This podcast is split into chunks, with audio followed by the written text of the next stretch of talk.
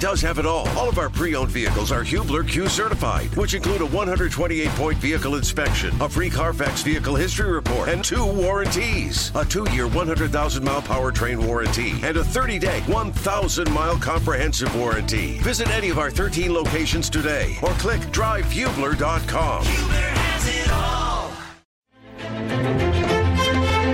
The seventh pick in the NBA draft belongs to the Indiana Pacers.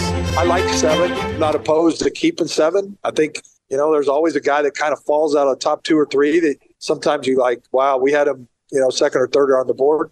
I, I don't know if that happens uh, for sure, but it may. I don't know if this is going to make anybody feel better, but we hit the first three out of four numbers, so we we had a chance. Uh, man, I, my heart was racing.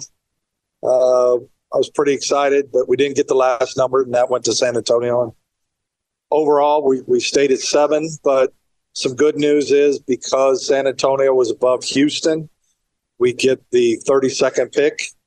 Uh, if we didn't get that 32nd pick, it would have went to 50. So that's a big delta for us, and we really like that 32nd pick. I'm Brian Noe. He's Jimmy Cook here on the fan today. I'll tell you what, Jay Cook, live in studio, the water is just glistening out there. just freaking glistening. the fountain of Monument Circle, aka the thing.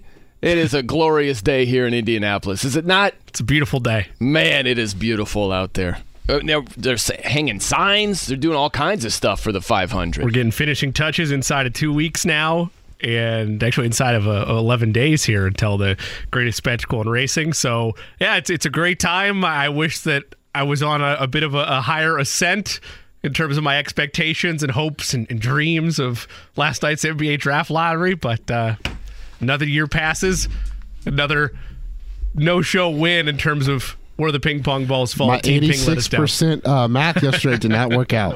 What, what, for the Pacers to get the number one pick? Yeah, that- I, I was joking yesterday that it was between Detroit and Indiana for the first pick, and Detroit had like whatever it was, 14%, and Indiana at 86. I was just making a joke out of it. Oh, it. I gotcha. I hear you on that. Yeah, so it didn't go the Pacers' way last night. They end up with the seventh overall pick. What the hell is your boy Kevin Pritchard talking about, Jimmy? The president of the Pacers. He's like, I don't know if this makes anybody feel any better, but man, we were this close to getting the number one overall pick. We matched the first three numbers of the lottery drawing. That makes it so much worse. You kidding me? That's got to be the running joke going forward. If your team loses by a buzzer beater or something like that, what was it? San Diego State? Did they beat Florida Atlantic? Yep. By that buzzer beater? Yep. I don't know if this makes anybody feel better, but you got your heart ripped out at the last second right there. Like, of course it doesn't make anybody feel any better. You kidding me? The Pacers were this close to getting Wembanyama?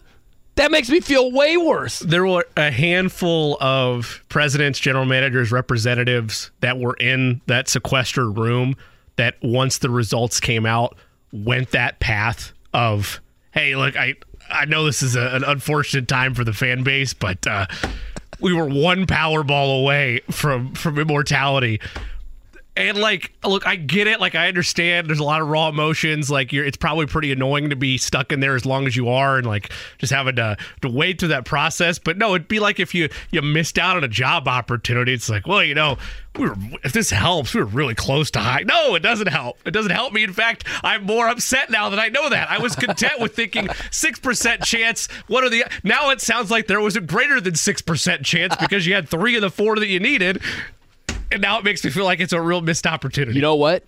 It's just like in game betting. yes. The odds fluctuate. Mm-hmm. So the, what, 6.8? I give What- you I give you legitimate odds. It was plus twelve hundred. You could bet it on DraftKings that they would walk away with the number one overall pick. When we checked around Showtime Wow, yesterday. it was just 12 to 1. I would think the odds should be, well, they're Closing odds were plus five fifty on Yeah. the Spurs for what it's. they're haters. worth. They're not, they don't want you to walk away with a big payday, right? But I think the odds are longer than 12 to 1. But anyway, that's what they would pay you that out. was the, that was the betting Yeah. odd at the time. But if they had in lottery betting odds, if the first three numbers matched for the Pacers and they were that close, I'll tell you what, the odds are a lot shorter at that stage than 12 to 1. meaning they had a much better chance to land the number one overall pick. And so that makes it way, way worse when you're right. If you go into a game, let's make this a game, and you're like, man, my team's going to get stomped. And all of a sudden, it's a fourth quarter ball game. If it's football, basketball, we're talking one possession here. We're in this thing. We can do it. It'd be like the Lakers last night. Lakers are losing by 21, and you're thinking, ah, it's a wrap. LeBron has a game tying three point attempt in the final minute. Th- That makes it way worse, I think, to be like, we might be able to do this. And then it doesn't work, it goes sideways, and you're like, man, that sucks. Yeah, because we, we've come to terms with it at that point, right? You've come to terms with it's a blowout, or you've come to terms with, well, there was no movement, right? They didn't go down, they didn't go up. They went about where they were projected to be from the start, right? They stayed right at seven, and you can accept that. But then when you learn in a comeback attempt where you're down 20 and all of a sudden you have a shot for the tie, now it's a gut wrenching. Oh, had they not, they just played a little bit better at the start. Maybe they win it going away. Like you're able to talk yourself into these scenarios, and it's the same thing with the draft lottery. It's oh, they were just just one ping pong ball away. It's all we needed. I would love to know what percentage chance they had at that stage. Right. So if they started just Like a below, win probability yeah, chart, right? They started just below 7%, their chances to get the number one overall pick. They matched the first three numbers. It's got to be over what, 50% at that stage? Maybe higher? It's got to be around there, I would imagine. Yeah, I I would be speculating because the reason I say, well, is it that high? Because there was, you mentioned it before we started the show, and I'll find the quote. There was another general manager, whether it was Portland, who thought it was thought it might have been, and I think Yeah. that's right. Said the same thing, like we were a number away on a couple of the draws from from from being the top pick. So I don't know, like if it's there's a subsection of teams that have like three of the same, right? But that last digit is different. I I really Yeah. don't know. It says this is the Blazers. Blazers missed number one by one ping pong ball. It says the Spurs won the draft ladder- lottery with ping pong balls 14, 5, 8, and 2. Portland had 14, 5, 8, and 3. Uh, so it's, But I wonder if their GM is like, I don't know if this makes you feel any better, but man, we were as close as you could possibly be. No, that makes me feel way worse, actually. The only thing I've taken solace from from this, and it's not much. And if you're a Pacer fan that's looking for, look, I'm, I'm not gonna I'm not gonna say that every other prospect in this draft is garbage because we've talked to people that scout this regularly that say yeah, it's a good draft, but it, there's tiers to it, like there is any draft, right? Wembanyama was more than likely the only generational talent right away in terms of you place him in there and you're expecting big things from him. Everybody else, they contribute their rookie year, but like it, it, it's thought he's going to be betting favorite rookie of the year. He's going to be betting favorite for all the awards. All those accolades are for him right now in terms of the perception. So I'm not. There's no solace I can offer you for being at seven.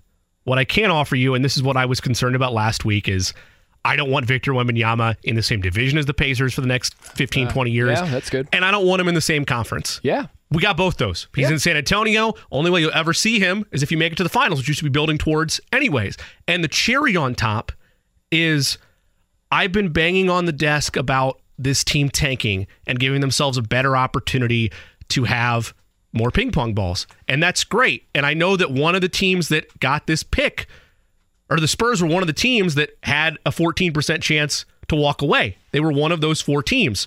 So they did it the right way, right? They tanked. They were not the worst team. The worst team was the Detroit Pistons, mm. who won 15 games last year, and they're not even in the top four anymore. Like, like I, if that was, we talked about this yesterday. The amount of pressure that Pistons fans were probably feeling or anxiety yesterday is astronomically different than what a Pacers fan is feeling because you're at some point reserved to the fact that ah six percent chance we never really get lucky. It's not going to happen. If you're the Pistons, we did all this losing with the hopeful worst case scenario is we're still going to be in the top three, top two, and you fall to fifth. Yeah. I, I would I would be reevaluating every life decision in terms of my sports fandom if I was a Detroit fan and that's the card that you were dealt yesterday. Yeah, that's rough. That is rough. And they fell as far as you can mm-hmm. because they had the they had the worst record. Right. So as the team with the worst record, they could fall no further, worst case scenario, than number five overall. That's exactly where they fell to. That's that's brutal. I just think uh, a couple of things. One thing that was funny when we are talking about we were embracing Team Tank at the end of the season for the Pacers, and there was a false alarm for me last night. I'm watching the draft, and I get this alert on my phone. And it says, I just peeked at the very first part of it, and it said, Magic receive number one. And my first reaction is they're on unveiling about like the ninth pick, the, the eighth pick, somewhere around there. And I'm like, why would they spoil the surprise? What are they doing? And then my next thought was, this is why the Pacers should have lost more. The team that was right ahead of them in the pecking order of the tank chart. Right. Um, I thought based on this alert, they got the number one overall pick. That would have been way worse also Yes. because to your point, it would have been an Eastern Conference team that would have gotten Wembanyama, and it would have been the team that was just one notch ahead of you. You would have been yanking your hair out. Now, shortly after that, after the entire draft, I, I saw that it said Magic receive number 11 overall pick. So it cut off Oh, the second Sure. number one. I thought they had the number one overall pick. I think that would have been way worse for Pacer fans also. yeah. I mean, that, that's a different field today because there were like I get it. I understand that, you're trying to build something, but you knew at a certain point in the year that it, it's not happening. You're not squeaking into the play-in. And I, yeah, I joked about it yesterday. Like, oh, I'm glad we got that win against Milwaukee in March. Like, thank goodness. Like, it, it just the only reason I'm less frustrated with it all is that you didn't see that scenario play out where a team that was only a game ahead of you got it. The Pacers were never bad enough to be within that like top three range. Right. Because of how well they started the season and because of how strong their roster is, even though they only won like 35 games this year. Think about that. They doubled the Pistons win total mm-hmm. and then won. Pistons had 17 wins, Pacers had 35. so that's, that's double the wins plus an extra win on top, little cherry win on top. That's that's that's crazy the difference between the two. And for the Pistons, what they have to show for it is the number five overall pick, just a couple ahead of the Pacers. The lottery, it's a cruel game. You know, sometimes you can strike it rich, other times not so much. You crap out, and that's what Detroit did. I just think this, man. Like, it can't be both ways. Where there are a lot of people that are hammering the Sixers. They just lost game seven to the Celtics, and it's like, oh, yeah. How did the process work out, and how did the tank work out, and yada, yada. It's like, I don't think it makes sense, Jimmy, to hammer the Sixers and then turn around and give the Spurs either a gigantic thumbs up or or no backlash whatsoever. You know what I mean? Like it can't be both ways. You can't be saying thumbs down Sixers, tanking didn't work, and then your next breath saying, "Man, the Spurs, this is franchise altering," which it is. That, that's the whole reason why you tank. You can't convince me the Spurs are ever trying this year. They finished 22 and 60. They had a horrible season. But this is why you do it. tanking gets misconstrued with front office lack of scouting, lack of awareness, and lack of execution when the draft actually arrives. Tanking itself is not an inherently bad play if you know that the direction of your franchise is in need of a complete reset, or you feel like as a franchise the only way to be a contender is to nail the draft every year. Every team tries to nail the draft every year, but you feel like, well, if we get more losses, we can expedite our process of a rebuild. That's great in theory, but that's a whole separate thing from executing as a front office. And you need no better example than the actions taken by the 76ers during the trust the process era when they traded up with Boston to go get Markelle Fultz at number one instead of taking Jayson Tatum, hmm. which at the time, again, people were still like shaking their head. Tatum wasn't like a consensus number one at the time, but it was like, oh, okay, you guys really believe in Fultz. Could they have envisioned the way that he flopped as bad as he did? No, probably not. But there's a difference between the idea of wanting to tank and then being able to translate it to good drafts. Because if your front office is bad at their job, you could lose as many games as you want and get as many first round or top five picks as you want. If your front office stinks, you're not going to go anywhere. Well, I hear you partially. And, and that's why I agree with you that like you can't come at the Sixers and then praise like the Spurs at a minimum. And I know they've had some uh. luck in that regard.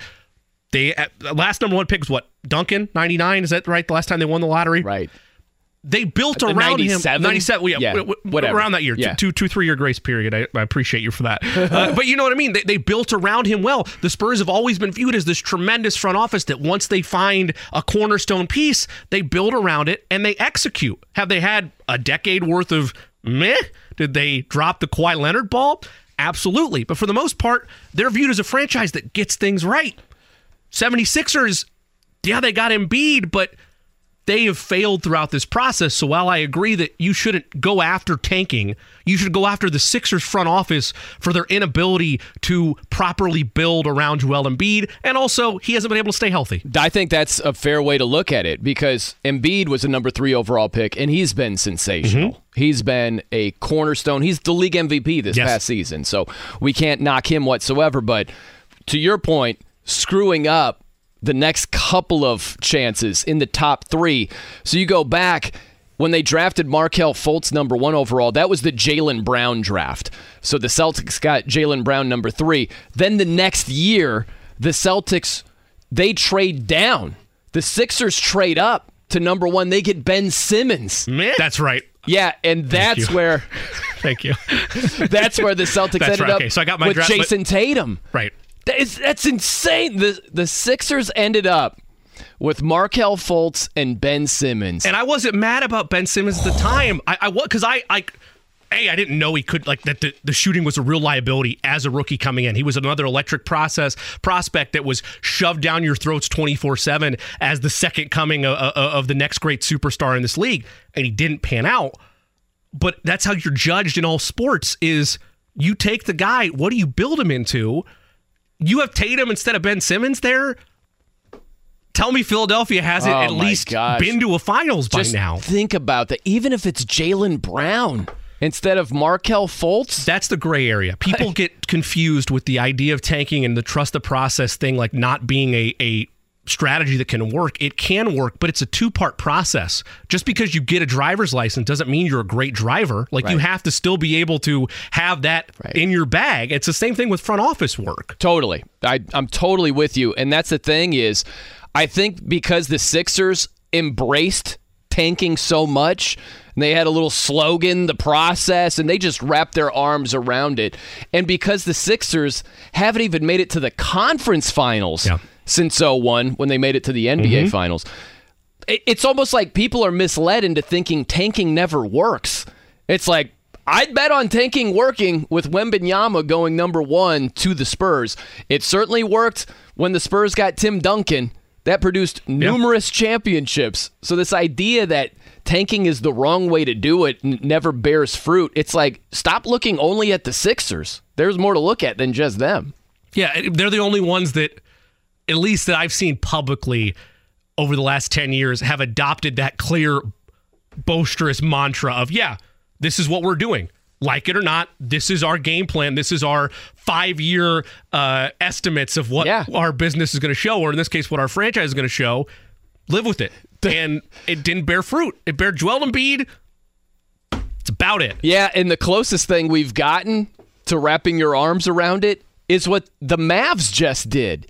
Remember, they had a couple of games left, and Jason Kidd is sitting there with his press conference saying, Yeah, this is the direction the organization is going in. We're going to rest everybody who's anybody. I'm paraphrasing at this point, but we're going to give Luka a quarter. And then we're gonna sit him, and hopefully we can keep the the top ten pick. And they did. It actually worked out, but that was tanking as well. That was a mini tank. the pressure now shifts towards for the Pacers because again, like it's and I saw a number of people tweet this and I agree with them. On the whole, outside of Kevin Pritchard's comment about being on the doorstep of it, it, it shouldn't be viewed as a largely negative night because even though we had the hashtag Wimby to Indy, and even though we did all our could with our, our seances and whatever to try to bring Victor to Indiana, you're about where everybody had you pegged going in. And now the bell is still on Kevin Pritchard and the Pacers front office to do what we just talked about. Again, it doesn't matter. It doesn't matter where you pick, but again, it goes back to our larger point. If your front office isn't competent and able to properly evaluate, you could have one or you could have seven. You're only going to be able to move your franchise forward if you hit it out of the park. They did that last year. They're going to have to do it again this year with the moving pieces they have and with Tyrese Haliburton as your apparent centerpiece. That's the tough part too. Is I wish the Pacers were in a spot where they didn't have to be shrewd. You know, Yeah. if you're sitting with the number one pick, you take Wembanyama without even thinking about it. You know what I mean? I wish they were in that spot. I wanted Tyrese Haliburton to be like whoever that managing partner was for the Spurs, that which I guess to an extent he did, but act like he just hit a fifty to one shot of the Derby. Whoa! His like reaction was great. table, oh, that was so half- good. That was hilarious. Everybody's like, "It's a working environment. This is basically the Mark library right Tatum's now." like processing unit like had to reset itself to process what human emotion that was. It, it was insane. Yeah, it was crazy. Mark Tatum is the best. I love that man more than any man on the face of the earth. He is from Central Casting. He could he sounds so robotic. He sounds so smooth. He sounds robotic. In a good way. If you would have told me that this is the new step that we just learned about last week of AI and that he was on a charging unit behind the stage Yes. and the second Malika Andrews pressed a button on top of the desk, he walked out, thank Yeah. you, Malika, and then started stack. I, I'd be like, yeah, makes sense. Here we are. Yeah, he's sensational because he is so smooth. Welcome, NBA fans, to the lottery and blah, blah, blah. I could never be that smooth. But that's what Adam Silver was before Correct. he became commish, right? Yep. So we might have Tatum in the not too distant future, center stage, talking about the, I don't know, whatever the next. Ja Morant gun controversy happens to be whenever he has the gig and all We, that. well, you got to update his software. Get a new processing unit in there to, to have coding for uh, commissioner roles. You know, deputy commissioner, commissioner software. It's a whole different thing. Yeah, it's uh but getting back to the Pacers, if they had the number 1 pick, th- that's a no-brainer. I wish they were in no-brainer territory where it's you draft LeBron. This is the best prospect since LeBron. Woj went as far as to say this is the best prospect ever. Like Woj is he's drinking the Kool-Aid. Listen, here. I you you know me and my level of optimism and and just good look on life that I, I try to have. And I am very hyped about Victor. I, I get it. But the hyperbole took a new level of of Woj bomb status yesterday. Where not once, because I got it on I, I I was doing some work around the house and I got the first because they do that 10 minute interlude process before the thing actually starts because they want to time it just right so you're leading into the con- conference finals. I, I get it, I understand, but they had that 10 minute little pregame show of everything. And Woj, I get a tweet that oh yeah, this is what Woj said about the prospect. I think he's the best prospect not in NBA history, but perhaps in the entire history of sport. And it's like okay, that's great. Oh, he, He, went did it three be- more times. He went beyond the NBA. broadcast. He said, "No, this might be the best prospect in the history of professional sports." Wow. And could that happen? sure, it, it definitely could happen. He looks like he was made in a 2K My Player Create a Player lab. Like he absolutely does. But come on, like we we don't have any type of line where hey maybe we won't jump across. No, it's best ever of all time across sports since the dawn of man. I mean, we'll get into it. I don't know if he's that far off base. I mean, who is? It would be LeBron in basketball. Yeah, yeah. I don't know who you would point And if you to in can't the get NFL. out of, but if you can't get out of your own sport, what are we doing? Like it's LeBron. It, it is Right. It is it- no question. It's Right. LeBron in terms of hype around one individual player, and every player since then has been the next LeBron. That's what it's been. I've heard it from Jabari Parker. I've heard it from Zion Williamson. You heard it from Ben Simmons a little bit. You heard a little bit from Victor Wembanyama. Wembanyama is the only one that like dwarfs LeBron in terms of size and what he can do. Where it's like, okay, yeah, maybe I can get behind that. The other guys were just copies. We'll get to the uh, the best NFL prospect. Prospect. It's a little different of all time. I'm curious. We'll have to compare notes on that. And also, we get to the Pacers. Who is their Anthony Richardson of this draft? Is there somebody that they can mold like clay, just like the Colts are going to do here in short order? We'll throw out a couple of names as far as that goes. I'm Brian Noe. He's Jimmy Cook. It's 93.5 and 107.5 The Fan. I'm Brian Noe. He's Jimmy Cook here on The Fan. Want to welcome in Will Haskett. PGA Tour Radio. We're getting for, ready for a major over here. Uh, Will, welcome in, man. What do you think the chances are that my guy Rahm Nation can uh, can go back to back in the majors here. What do you think Jon Rahm wins this thing here?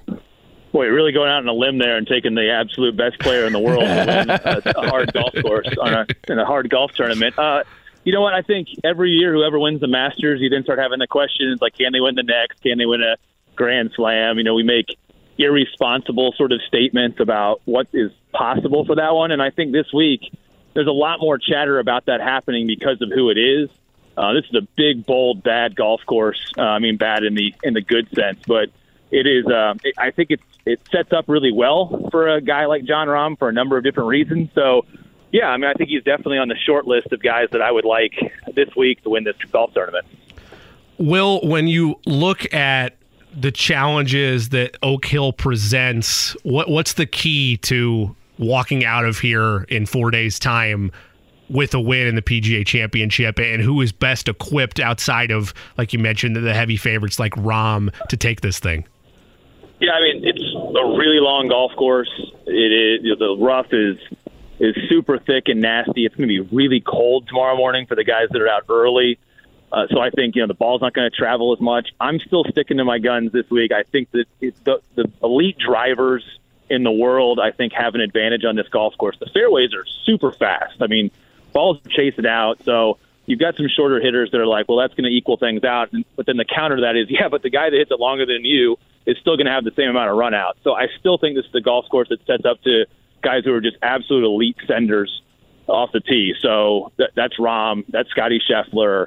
That's you know, it isn't as much of a bomber's paradise as say like Winged Foot for the U.S. Open a couple of years ago when Bryson DeChambeau won. Like that was about as extreme of an example of a golf course where literally just the longest guy in the field is going to have a massive advantage. It's not like that, but I still think off the tee plays. So, you know, again, most of the top players in the world are really elite drivers of the golf ball, but some guys are just a little bit better than others. And look, the top two guys in the sport right now are Jon Rahm and Scotty Scheffler, and they both happen to be really, really good drivers of the golf ball. Now, there are a couple of really good drivers too. They're you know live golfers that we don't get to see as much of. So I'm a little bit bullish on Dustin Johnson, who won last week. I think Brooks Koepka's got that the good week and a good potential fit for him. But all those guys do something really well, and that is they can really move it off the tee. Will Haskett with us here, PGA Tour Radio. Will, who's the best golfer where this course does not set up well for him at all? Yeah, so I mean, it's the easy cop out answer is Jordan Spieth. You know, he's a little bit erratic off the tee, or it kind of always has been. He's a little bit longer in the last couple of years than even when he was at his peak in 2015. But the easy answer is because he's also battling a wrist injury that forced him to not play last week in Dallas. So uh, that's a really simple one because I don't even really know how much he's going to test it this week to be able to do it. But I would have said that even if I thought he was at, you know, his strength, a guy like Cameron Smith, you know, who won his first major last year and then went off to LIV, wasn't playing his best golf at the beginning of the year, and it seems to be rounding into a little bit of form. Um, I don't think this is a good golf course for him. He tends to be a little bit erratic off the tee and isn't one of the longer hitters. So those are just a couple of guys that you know kind of stand out to me as like this is not what I would consider to be the best fit for them in this particular major. Will, I, I know you get really hyped for this kind of thing, so I want to throw some names out at you, and I want you to let me know if you think they have a chance to. Are these small forward prospects for the number seven pick? Or are we still talking about golf? Here? No, no, no, no. We're not talking about okay. uh, prospects okay. there. I, I, I, promise you. Okay. okay, so so Jacksonville week one. Jacksonville week one. What are you feeling? Oh yeah. Oh. Hey, uh, by the way, Eddie, I want to say this. I, w- I want to apologize to the entire listenership about the schedule reveal last week. Um, I still don't think the actual concept of revealing a schedule is worth everybody getting fired up about. But there was so much good content. I thought the Jacksonville the, the season is scripted vignette was awesome. Like that was just so entertaining to watch. So for that reason and that reason alone, I will apologize for being as much of a curmudgeon about NFL schedule release on these airwaves. So many of them had really good content. Although I thought the Denver Broncos one was forced with Peyton. I was not entertained by that one. What did you think about the Titans one? Because our guy Eddie oh, Garrison oh, right here, it was great. Eddie Garrison was, was hating funny. on it. He was like, after they they got the first couple oh, wrong, I was over it. More and more. I just kept laughing as it got farther and farther. I mean, twice people confusing the Colts logo for the Dallas Cowboys, which I thought was hysterical. Scripted. And then uh, and, and Jacksonville was like, that's not a real team. Like, I mean, that was, that was absolutely was absolutely perfect. I mean, that was awesome. And I like the Colts one too. I mean, I laughed out loud a couple of times at just how much fun DeForest Buckner and Grover Stewart were having just mowing down on an unbelievable amount of food. I actually don't know how they got through that schedule release. I do want to throw actual golfers at you, though. I decided I we needed sure. to get to the schedule at some point uh, since we had you. So um, this this is coming to us uh, from CBS's betting angle of, of Sportsline, just for the interest of of parity. They highlight a couple of value golfers you could potentially get good juice on. They highlight uh, Patrick Cantlay, Jason Day, Tony Finau, Tyrrell Hatton. Uh, varying odds there. You're always going to get high odds, like you've stressed to us when betting golf and, and playing out the entirety of a four day event. Uh, of those four, is there any value in your mind? Them being able to to win this thing? I mean, Jason Day won last week. It was a great story, and then he said in his press conference today that he's not he's not going to play a single hole uh, on this golf course. He's going to learn about it as he hits as he plays it because he's you know exhausted and physically his body just can't take it. I it, to, that to me is kind of crazy. Um, so after the emotional win of last week, I think it's pretty easy to fade Jason Day this week. The guy that stands out on that list, and uh, to me, is Tyrrell Hatton he's been playing really great golf. Uh, he drives it so straight and it's plenty long enough that I really think that his accuracy combined with his length could be a great advantage for him this week. He can get a little bit hot uh, when things aren't going his way, which can be uh, entertaining to watch. But if you're a better on him, can be a little bit frustrating at times. But of the four that you mentioned, uh, he's on my short list of guys that I think could be a really high performer this week.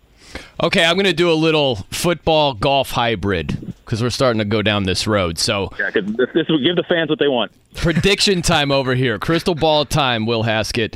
Which golfer do you think will be the Chiefs of the PGA Championship this year? And which golfer do you see being the Bears this week over there at the PGA Championship? Uh, so I mean, the Chiefs are just the the unstoppable object that's always there and, and never really falters, and that's I mean that's Jon Rahm. He's the number one player in the sport. You know, he's viable in every major. He doesn't really have a, a flaw or a weakness, and he's young enough, kind of like with Patrick Mahomes, that he's just going to be there for the foreseeable future. Like he is inevitable. Um, so I think that would kind of be my comparison to the Chiefs. And then for the Bears, ugh, um, wow. So uh, okay, so give me what's the what are, how are we defining the Bears? I was just like, thinking the Chiefs won the Super Bowl. So who do you think wins it? And the Bears had the worst record. So who do you think's in the I don't know, on the short list to finish last? There are 20 PGA professionals here this week. Uh, you know, affectionately used to call them club pros that qualify in every year. They're sort of the feel good story of, of the week. This is such a hard golf course. Those guys are going to get absolutely trampled. so um, I feel bad for. I mean, it's a great week. You know, the families are here. The clubs get to celebrate them. It's a huge part of the fabric of the history of this tournament. But man, if, if one of them makes the cut, it is an absolute upset. Like it is so hard on those guys. So that that would be the worst record in the uh, NFL comparison is that you're going to see some guys at the bottom of this leaderboard who, you know, are going to go back and they're going to be merchandising in their pro shops and teaching lessons on the lesson tee, um, and many of them might be doing that by Saturday if when they don't make the cut on Friday. What's the read for Rory this week?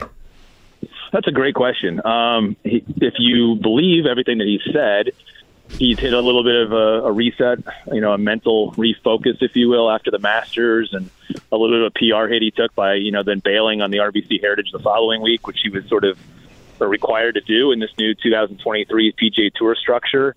Uh, I think the one thing, well, the two things that benefit him is that we're far enough removed from all of that that he's really not even considered the favorite. In fact, he's kind of tumbling down odds boards right now. I think he's getting the same odds as Schauffele and a few other guys that have kind of caught him on that one. So uh, beware of a Rory who's not really, you know, on the in the spotlight as being a favorite. And the second part of that is the Masters presents an emotional, um, psychological battle for him because he wants it so bad to complete the career Grand Slam. And I had a colleague tell me this week that he says, I don't think Rory wins the Masters until he wins another major before it. He has to kind of go through that process. And so I guess I could say I'm a little bit bullish on him for those factors because we've had a little bit of a recalibration, but um, we'll see. I mean, he could win by six and he could miss the cut by 10, and I wouldn't be surprised either way. Will, you're the man. We appreciate your time. Hope you enjoy the uh, PGA Championship this week, man. Yep. Thanks. Talk to you guys next week. Thanks, Will. All right. Thank you. There he is, Will Haskett, PGA Tour Radio. You ever bet on the guy to finish last, Jimmy? I think that's got to be as much, if not more fun, than betting on the guy to win the thing. You know what I mean? I wish we had more odds to finish last because think of it. You're normally betting on the guy to finish first or top five, top 10, whatever. So if they put one in the drink, you're like, oh, no. Imagine if you're betting on the guy to finish last and he's just spraying the golf ball all over the place. And you're like, this is freaking awesome. Like, I want to bet on the last place guy more often now. Okay, I have one serious question of ignorance and one comment about all of that. First, I'll show my betting ignorance here. Is that that's a thing? I don't know. I I don't know like, that can you you can. bet who's going to finish last? I I wish you could. because first off, like even for me, like I would have a heyday doing that because you're never ever going to see this golfer. You're just at home and you're like a five putt. Yes, let's Right, go. yeah. Obviously, that's not gonna. You know what I mean? Yeah. But also. Very on brand for you to want to root for the guy to struggle the whole day. Wait, wait, wait, wait a minute. Wait, am I just the hater of sports radio over here? Is that what's going on? kind of Really? bit, at least in that regard because because that i mean that's just that's just where again like you know in general that we love working together and like there's no negativity between the two of us but in terms of where our polar opposites go i look for for like the high end winner and so do you but my mind would never even think to go down to but can we bet on the guy to hit it in the drink I- twice on the back nine I think that would be so much more entertaining. I would it'd be, it'd be awesome. To be clear, I don't disagree with Yeah. you, but just that idea never once popped into my head. I think it's funny. It's like betting an under. Like if you were to take the Yeah. Texans win total this year, Yeah. what like four and a half, Right. About what it is. Well, Maybe a Am I little, too high? A little higher. Okay, They might Oh, be oh, a it little higher. Okay. It's, you're Whatever. right. I always But in overshoot the- that. But yeah, yeah. If, it, if it was six and a half, for sake of argument, I think that's what the Colts are, and you're betting the under there, like, yeah, Yeah. that's a whole different experience. If you, you have no fan rooting interest whatsoever, you're just rooting for this team to just Yeah. categorically fail. Uh, yeah. Oh, they're down 30 to 7. This is beautiful. This is already an automatic loss. Yeah. Yeah. It's taking the under. Yeah. Is betting on the guy to finish last. That's funny to me. That I, you know, sometimes here's the thing with me I'll tell you the truth. Sure. And every now and then it leans or greatly falls on the negative side. Sure. Like I'm just incredibly skeptical of Anthony Richardson. Right. I, I wish I didn't ta- feel but, like but that. that's a take. That, that's not a negative idea. That's just your Yeah. opinion on the That's prospect. just my opinion. With, with, with with this, it is a a real negative thought of man, how can I find the guy that's going to struggle the most and make a profit on it? Yeah. The idea is is amazing. It's just it's not something I ever would have thought of outside of the normal context of you know over unders. Oh man, that's funny. that is good stuff. Okay, coming up next, we get to what we think was the best NFL prospect of all time because we're talking about Wembanyama. Is he the best basketball or sports prospect of all time? And then also, we will get to top of the hour. The prospects for the Pacers as Scott Agness joins us here. Lots to do. I'm Brian Noe. He's Jimmy Cook. Keep it locked right here. 93.5 and 107.5 The Fan. I'm Brian Noe. He's Jimmy Cook here on The Fan. Yeah, so Woj, he's all in on Wemby. So Adrian Wojnarowski of ESPN, he said that he thinks Victor Wembanyama is the best prospect of all time when it comes to professional sports in this country. And you raised an eyebrow or two there, Jimbo. You're saying it's LeBron, which I can understand that fully. But if you were to Eh, kind of stray outside of basketball, who would you say is the best NFL prospect of all time? Prospect is an interesting word because they don't have to necessarily pan out. It's just we thought this guy was going to be a phenom coming out of college.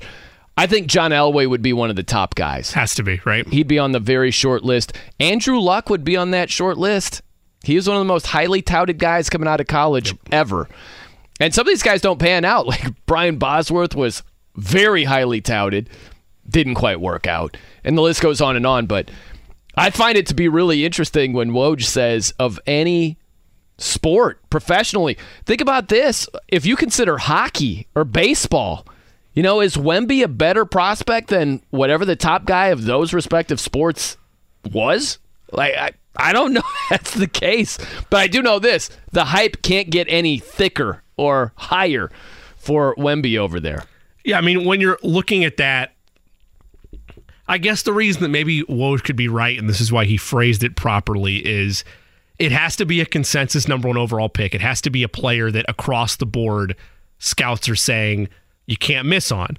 So my my one argument, like staying within basketball, would, would be LeBron James because the way that even as an eight year old boy at the time, like I understood the level of just hype and absolute just chaos of Sure. coverage that followed LeBron James throughout his high school years. So I mean that that I think to me is the answer, and I outlined the example of everybody since then has been is this going to be the next LeBron? And many have tried or many have received the hype, whether they asked for it or not. Many have received the hype. Nobody's come close. Yeah, Elway's uh, what, I was going to say. Um, Uh, where the lines get blurred for me is when I'm going back into my memory banks, I'm trying to go through stuff that predates me. What ends up happening is I think of great quarterbacks, Yeah. not great high level prospects Sure. right? So I mean, like you're gonna have to look at like consensus number one overalls and decide, or or right in that order. Like I- I would I would say Peyton in my gut, but Yeah. I know that there were still talks and conversations amongst scouts leading up. Like, is it Leaf or is it Manning? So. I don't know. I, pr- I would probably say Ma- Manning or Elway if I was going football. I'll tell you, it was a great way Or to luck. phrase That's a great it. one. It's a great way to phrase it Yeah. because you can at least make an argument. Sure. And the shock value with that statement of best prospect of any sport professionally here in this country, it's like, whoa, whoa, just off the rails. And you stop and you take a breath and you're like, he's not that crazy. Like, it, it- there's a conversation to be had about Yeah. it. If, if at the end of the day he's number two to LeBron in terms of like consensus value, then yeah, it's hard to say that's an outlandish statement. But you could tell by the third or fourth time, and Woj always does. He's a pro's pro. He knows what he's doing. He was doing it for that exact reason to, How about- to, to stir the pot a little bit. How about these potential prospects? Taylor Hendricks, Jarace Walker. And that might be the guys that the Pacers are looking at, number seven overall. We'll talk about those dudes and more. Scott Agness drops on by to talk some Pacers. I'm Brian Noe. He's Jimmy Cook. It's 93.5 and 107.5 The Fan. I'm Brian Noe. He's Jimmy Cook here on The Fan. want to welcome in Scott Agness. Covers the Pacers for Fieldhouse Files. Um, you know, Scott, what did you think of? I just got such a kick out of it, out of Kevin Pritchard saying, you know, I, I don't know if this makes you feel better or not, but we missed out by like one ping pong ball. I'm like, dude, that makes me feel so much worse right now. Uh, what was your reaction to the news of the Pacers being oh so close to landing the number one pick? Yeah, I, I appreciated it um, just because it should provide context. And then he shared how he felt in that moment. His heart was racing. He was looking down frantically at the pieces of paper, trying to make sure that, that, that what their combination was. And here's the reality: all that stuff would come out. It's all readily available because the NBA is trying to be full, fully transparent about the process and such. And, and in fact, last year I was in that drawing room and saw it firsthand. They, you can watch the draft lottery on YouTube so you can see exactly what went down. So it's not like this would not have come to light. Here's the new bit of info we've learned since this morning, diving deeper into it. While the Pacers had one, they were one number away. The Washington Wizards were they had six numbers mm-hmm. that would have given them this pick. And let's take it one step further, Brian. There was a tiebreaker one month ago that had that had to be done to break a tiebreaker between the Pacers and the Wizards because they finished with the same record. So imagine if the Wizards had won the draft lottery, they would be able to draft Victor, and the Pacers would not because they lost a tiebreaker. That would have been more maddening. Man. Scott, so, real Go fast, go ahead, Jimmy, go is like, how does that work where the final number is being drawn and you're talking about uh, like the Wizards have six possibilities? How does it actually work with the numbers that are drawn and how it's determined? Okay, so it's, it's a, kind of a complex process, but once you get it, you get it. There's 14 ping pong balls, all numbered 1 through 14. Three had already been drawn, so there's only 11 available. And each team has a certain number of four digit combinations that are tied to their name. So making this up roughly, you know, uh, a team might have four, five, six, and 12 mm-hmm. that they are rooting for. So three numbers are off the table, and, and and one more has to be drawn, and it could go to a number of different teams. Basically, you're looking for a four-digit combination. And for example, the Pacers last night had 68 of a thousand and one combinations that would have resulted in them being chosen. to kind of build off that question, Scott, and that's the similar line of thinking I was going off of. So there, there could be a number of different teams that have three of the four right, which is how we had the instance yesterday where the Blazers were sharing a similar tale of being just one number off. Yes, that's exactly right. Uh, like I said, the Wizards were six. They had six possible uh, of the eleven ping pong balls inside there. The Pacers had one. Several other teams would have as well. It just goes to show how close they were. Yet at the same time, they were still so far away too. Um, but at least they had that chance. And I think I think what Kevin was trying to show was the high stakes of the game uh, that in, in the, this environment, how it's totally the luck of the draw, um, and also how painfully close they were. And you know, in the the emotions, the range of emotions that he was experiencing in that back room where you can't have technology, he can't text his fellow front office people. You're kind of sitting in it by yourself for about an hour and a half before we all see watch it on the ESPN broadcast. So that's also what makes it even more challenging. Isn't that wild too? That blows my mind. For the last number, the Wizards have six ping pong balls, and obviously the Spurs, who ended up with the number one pick, they had less than that. That's wild to me. So here, here's a simplistic way of trying to explain that. It's not that they had six ping pong balls; they had six numbers that would have completed a four number combination. Okay. Otherwise, you're otherwise if you do explain, it's not like they have logoed balls inside there, and if it comes up Wizards, it's Wizards, and there's six of them in there. That's not at all the case. It's a one number that is a that helps complete that combination. Wow. So when you're looking post draft lottery now, and this is probably an easy question in regard to the path we're going to travel down with speculation for what the Pacers are going to do at seven, is the to borrow from Chris Ballard and, and on the NFL side of things, is the we love how things fell for us equivalent, the uh, you know shiny way to spin it that Kevin Pritchard mentioned yesterday of well, we really like being at seven. We're happy we didn't move down. Obviously, there's some truth to that, but but but but is that basically that same type of coach speak, general manager speak in terms of him not coming out and saying, "Man, I wish we would have won the thing." Yeah, and I love the fact that Brian and I were both laughing. I think we were waiting for you to say we like them picks. That's at least where I was going after when you mentioned Chris Ballard. But no, I think that was an honest assessment last night because the, the, the highest percentage of a result for the Pacers where they were slotted in seventh was to actually go back one spot to eighth and 35%. So if you just take statistically, they were expected to drop at least one spot. So that's why I, uh, I think they were content.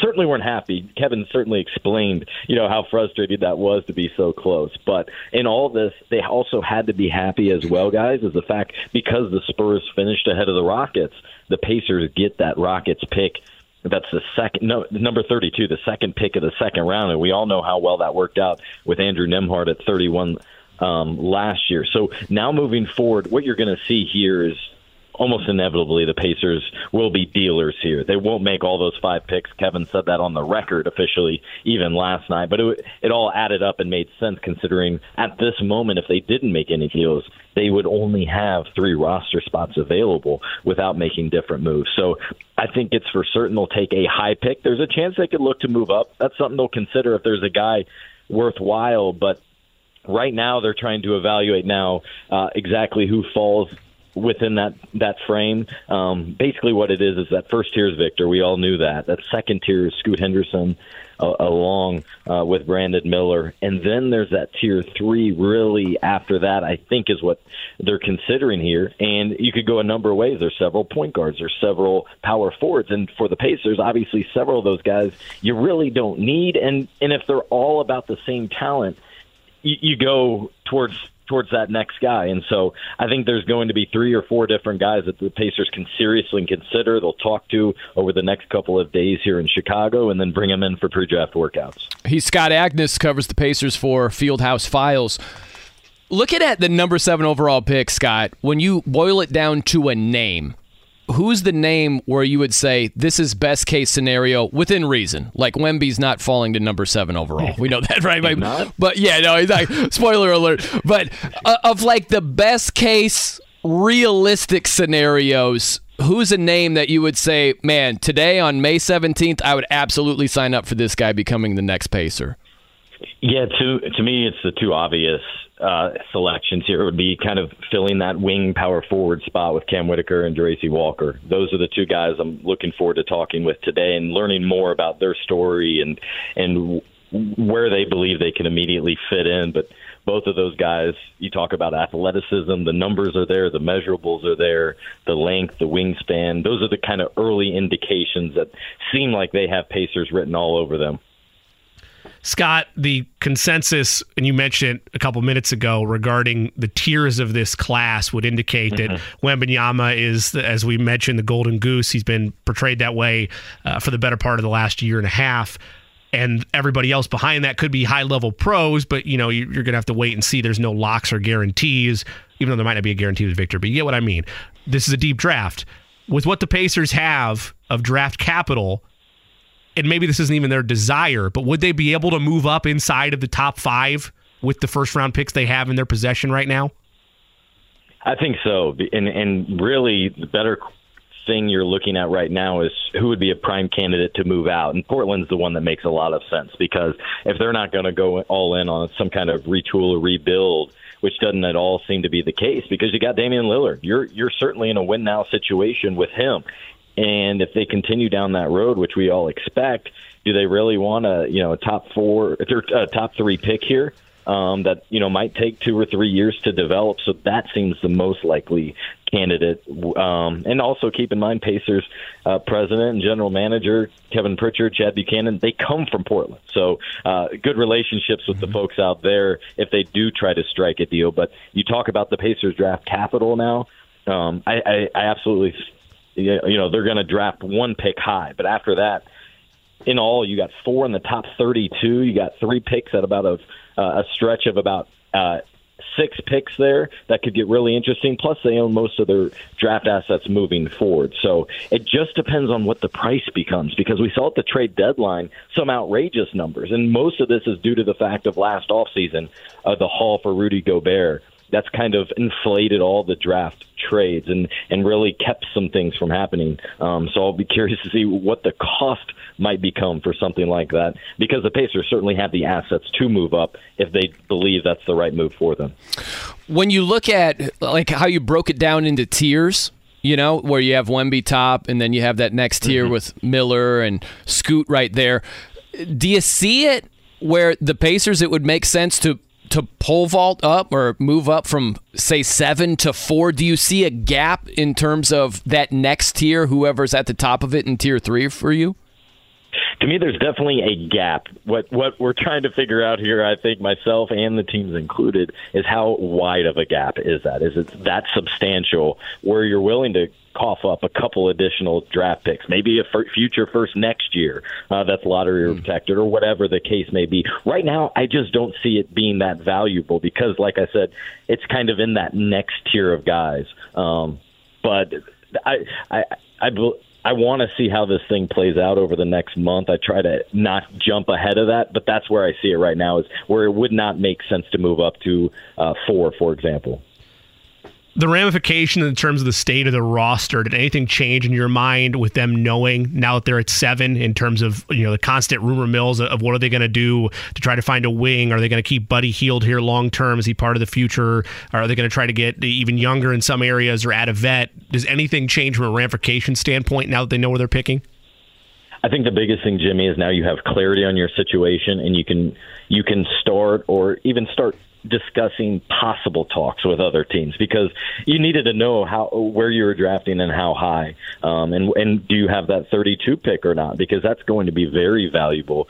Being a second second round pick, it, it means it's not a guaranteed contract, and you have the flexibility to negotiate um, a more team friendly type deal for a rookie, uh, something that's favorable and something that teams are really attracted to. Those first you know five picks let's say in the second round. Um, so more than anything, they gained clarity on where they stand, and now can kind of evaluate what possible trade packages could be um, leading up to the draft, and more specifically, I think come free agency because the Pacers only have three true free agents, and none of them are key players. Two of them are just veteran influences, and then the role player in Oshae Brissett. So you, you generally speaking, I'm kind of expecting them to package a couple of these draft picks and maybe a player or two.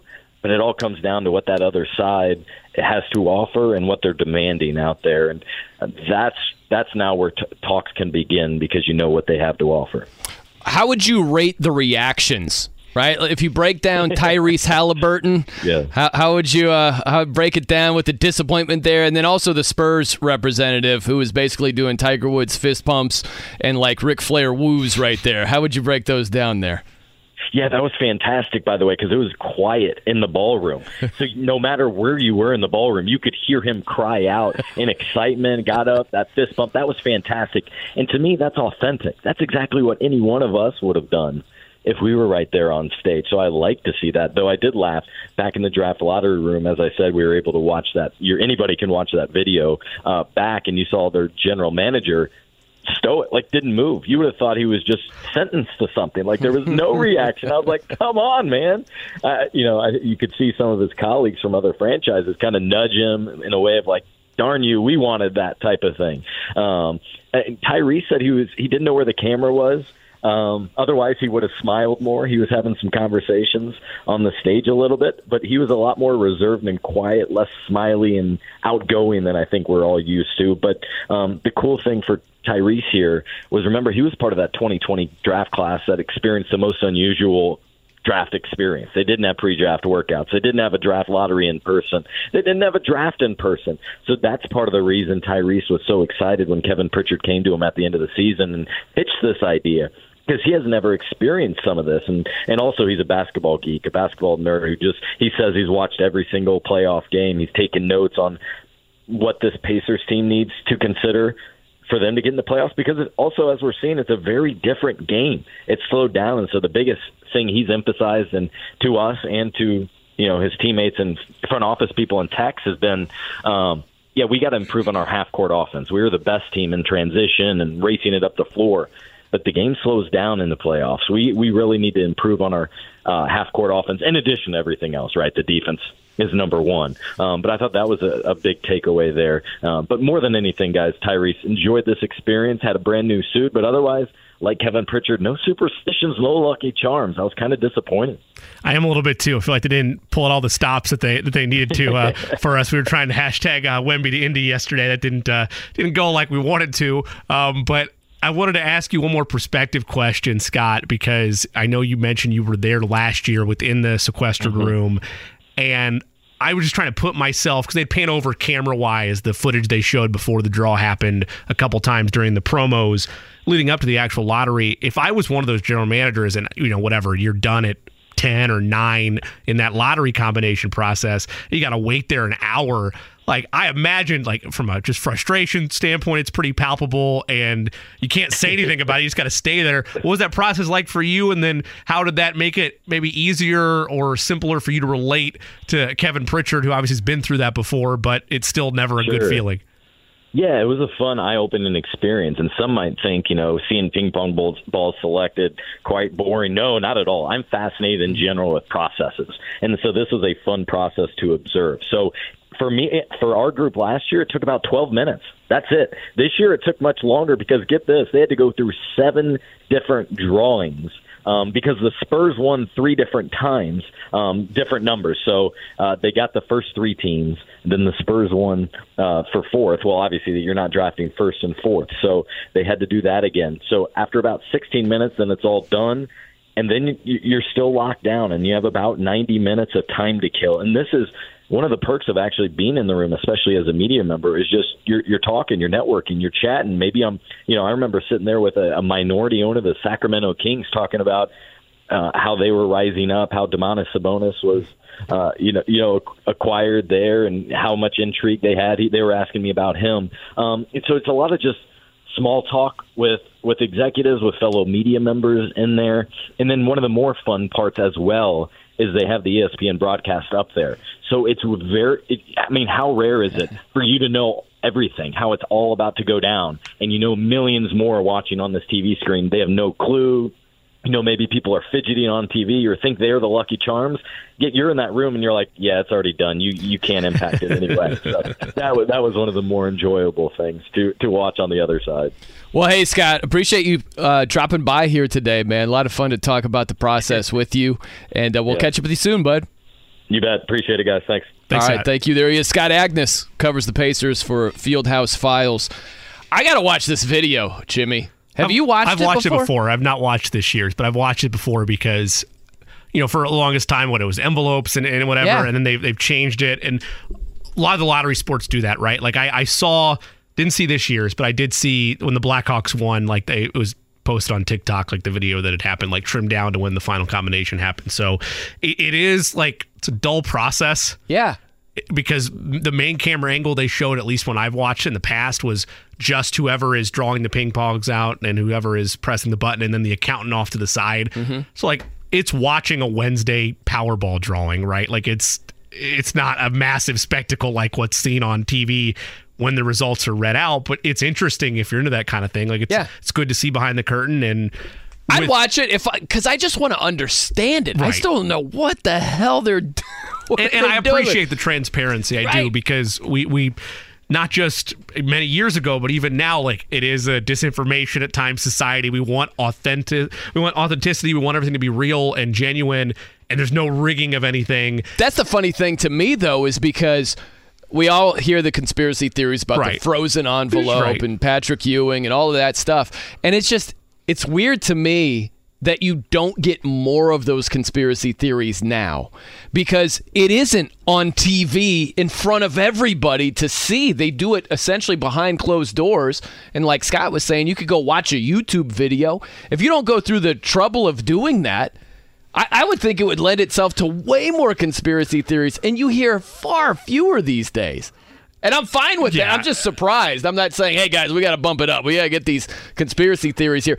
I'm just surprised you don't hear more of that when you aren't watching the drawing. You can still find it, right? Like if you look in, in Twitter comments Sure. or team replies, like, "Oh, it was rigged. I can't believe they gave it to the Spurs." You'll have some people But like that, but they wouldn't rig it for the Correct, Spurs. That's the thing. You got for a good conspiracy theory, it's got to make mm, some sense. Right. There needs some type of glue there where it's like, okay, I get where you Yeah. got that from. The main issue with it is all that has to be done is a quick reply to said conspiracy theory with the draft video. And it's not doctored, it's straight footage. And if we're really going down this path, I know you and I aren't, but in case there's a listener that has a tinfoil hat screwed on tight today, um, none of the owners and other presidents that are in that room would buy into that kind of thing. Right, 'cause it- they were right there. They- and, yeah. and, and it is the this is at least if the hype is true a pivotal moment in NBA history in terms of what Victor Wembanyama is going to do to the league. So no one would be very happy if like if you're Chicago or, or whoever and the Spurs get him. Yeah, you're not going to be happy as a major market. I that's have- how it played out. this is my agenda today. I'm finding this YouTube video and I'm watching the whole freaking thing. That's what I'm doing today after the show. Because I'm just so curious. I've never watched that. And it's a It's fascinating. Four, it's, It's a boring, four number combi- combination. Yep. But it's like, how did they go with all these 14 lottery picks? I just need to see the process of, okay, this was the combination for the Spurs getting the number one overall pick. Well, okay, cool. Then what? Uh, then how do we determine two and three and four and so Sure. forth and so on? I, I need to know how that goes. If the angle is still what it used to be, and if it's what was for the Blackhawks in the NHL draft lottery, it's a like I said, an accountant off to the right side. It's doing all the math, looking at the combinations. It's a big like ping pong lottery machine. And then there was somebody in the back. I don't know if they do this. We should ask Scott on the NBA side. You could hear somebody yell, "Pull!" Or like just, just a command to press the button, and they'd press the button, and the ball would shoot up, and then its a number. They would show it to the account, and then once they get to the last one, Chicago Blackhawks. It'd be funny. Antonio Spurs. This is my stupid mind how it works, where somebody off to the side and they yell pull, and then you get the like the skeet shooting. Someone just like lets that thing go. You know, oh my bad, my bad. I was, it's the lottery. I should have known. Like, Right. Yeah, no, but yeah, yeah. You get a. It's like skeet shooting vers- meets the NBA lottery. Correct. Yep. Wow. Okay. So I'm just preparing. Like it, it's it's very informative and good Oh, to see yeah. behind the curtain. Dull as can be. I'm sure it is. I'm It sure is uh, 16 minutes and 42 seconds. I, you know what? I'm going to watch 16 minutes and 42 seconds of draft, draft lottery drawings. I love it. 'Cause I, uh, I, I have to know. I did look for it last night and it wasn't up yet. Like, or I searched the wrong Yeah, term. yeah, yeah. So I gave up. I am about let's see, four minutes in, and we have yet to have a ping pong ball. Oh, there, there's one. there's one selected. So yeah, about Is four it number minutes in. 14? No, I don't know. Just just for the tell. just for the sake of it, can we can we get a piece of audio just to see if there's a guy yelling Yeah, like, yeah, like let's- pull Pull. Four, they're- He's just hitting golf. I'm just kidding. five, This is just him dropping the ping pong balls in. Oh, the he's getting thing. it set up. He hasn't even started Oh, yet. Okay, yeah. this is the this is this is the pre-launch. like you're at Disney and you're getting ready to get in the ride, and then we're gonna take off. Okay. Fast forward a good eight minutes there. Eddie. Yeah, let Let's see what they say. Yeah, let me get to the end. Hold on. I love this. This is uh, on the fly radio here. I So we, we would assume this is off of NBA's official YouTube channel, Yes. NBA account, to Yes. credit all the proper places. Yes. Ooh, This is we what I needed all now week. we're working. Listen to that. All the ping pong balls are sound, just. sound of hopes and dreams right there. It's a Tuesday night. 14. 14, I was right. I'm going to buy a lottery ticket later today. But I didn't hear anything after that. Is this, you know, I wonder if this is how the Spurs, if this is the spot where they want it. What is it, five? Five, eight, two? I think was Five. it. Bingo! Yeah. Oh, See? sorry, wrong thing. My bad. My Yep. bad. I bet Wrong it's thing. eight. Apologize. I bet it's eight and then two. I bet this is where the Spurs got Wemby. I bet it is too. That's eight. a very it's got, it's got to be eight. It's got to be. Well, I guess we're all going to find out together. we're in the ride now. Eight. Yeah, eight. it's going to be two. That's how they got him. So if this was three, the Blazers would have gotten him. Instead, it's two, and he goes to the Spurs.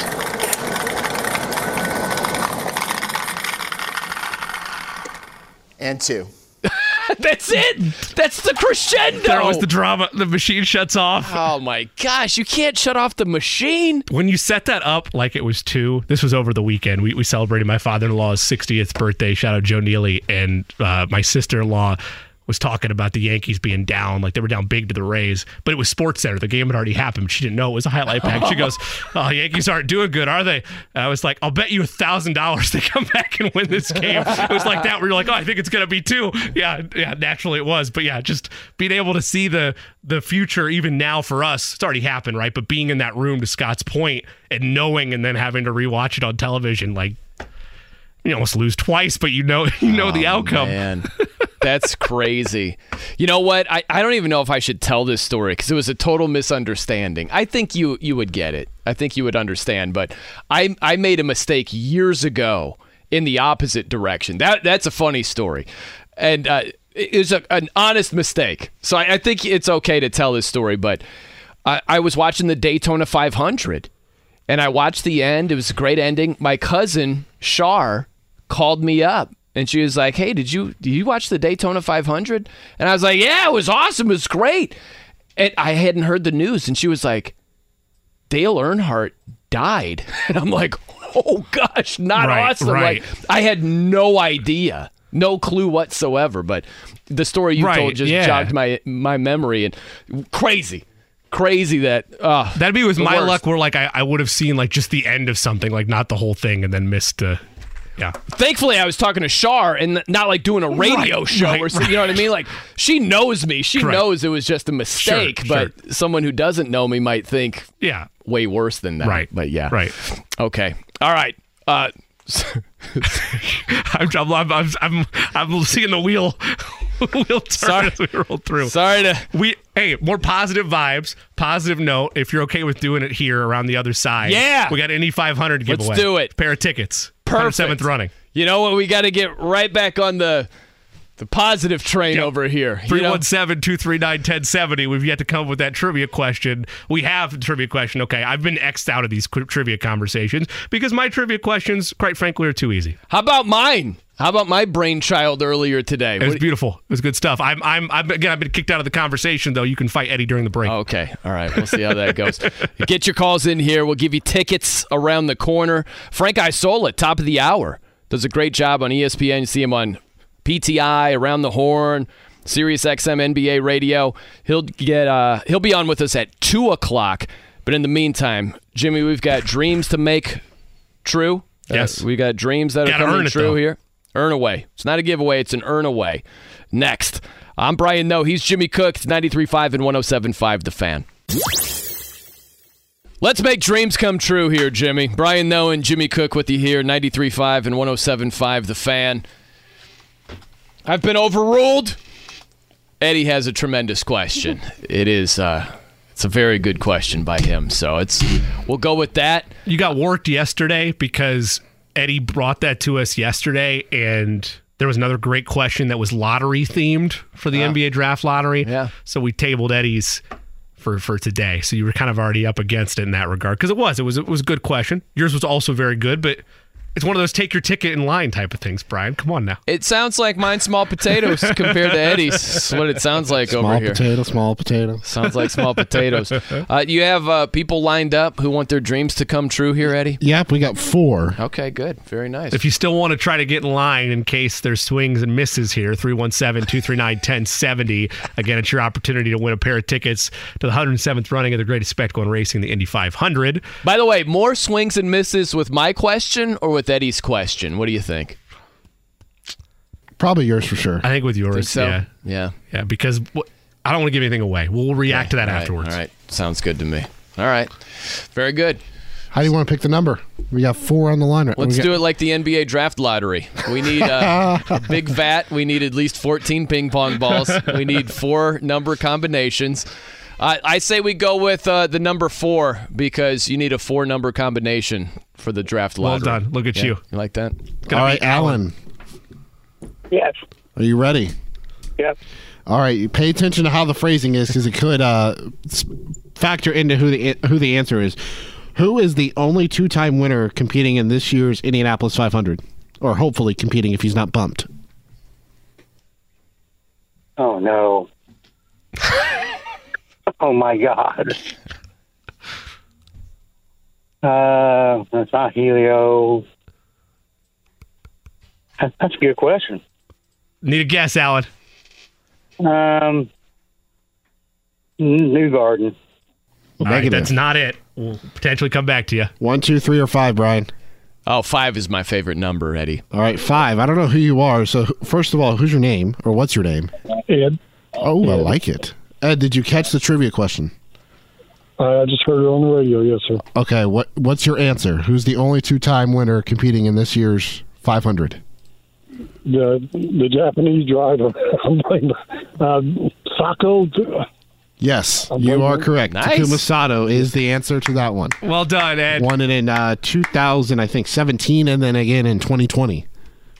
Very well done, well Ed. Congratulations. I was going to leave that up to Eddie because even though I am Mr. Nice of all of us, if I didn't get the name, I wasn't. I was. I was. I was to move on. It would have been a slam dunk forever. Is there? So I tipped the cap to Eddie, and part of that is because I've had a habit of saying, "Oh, good answer" after everybody's bad guesses, because that's just who I am. And so I was like, why, why are you saying good answer? And they're like, well, because if I was like, oh my goodness, what a terrible answer. Why would you even say that? Doesn't feel as nice. See, I thought you were going to do that today. I thought about it, but I, I, I couldn't do it. I just could not do it. I like that we give the neighborhood play. Remember in baseball where you're turning two? I think if you're in the neighborhood, it's fine. I don't need you to pronounce every single syllable Sure. correctly. We all knew Yeah, he was going for Takuma Sato. we don't so- need to go Wheel of Fortune over here. feel you. you know what I mean? I understand. Al- Also, while we have a second, if you missed out on this ticket opportunity, you can still participate tomorrow and Friday. And of course, there'll be Indy 500 ticket giveaways across the board on Kevin and Query from 7 to 10, on JMV immediately following us from 3 till 6. JMV is also giving away uh, some Aerosmith tickets as well. And then, of course, on Kevin and Query, you have the Jiffy Lube prize pack.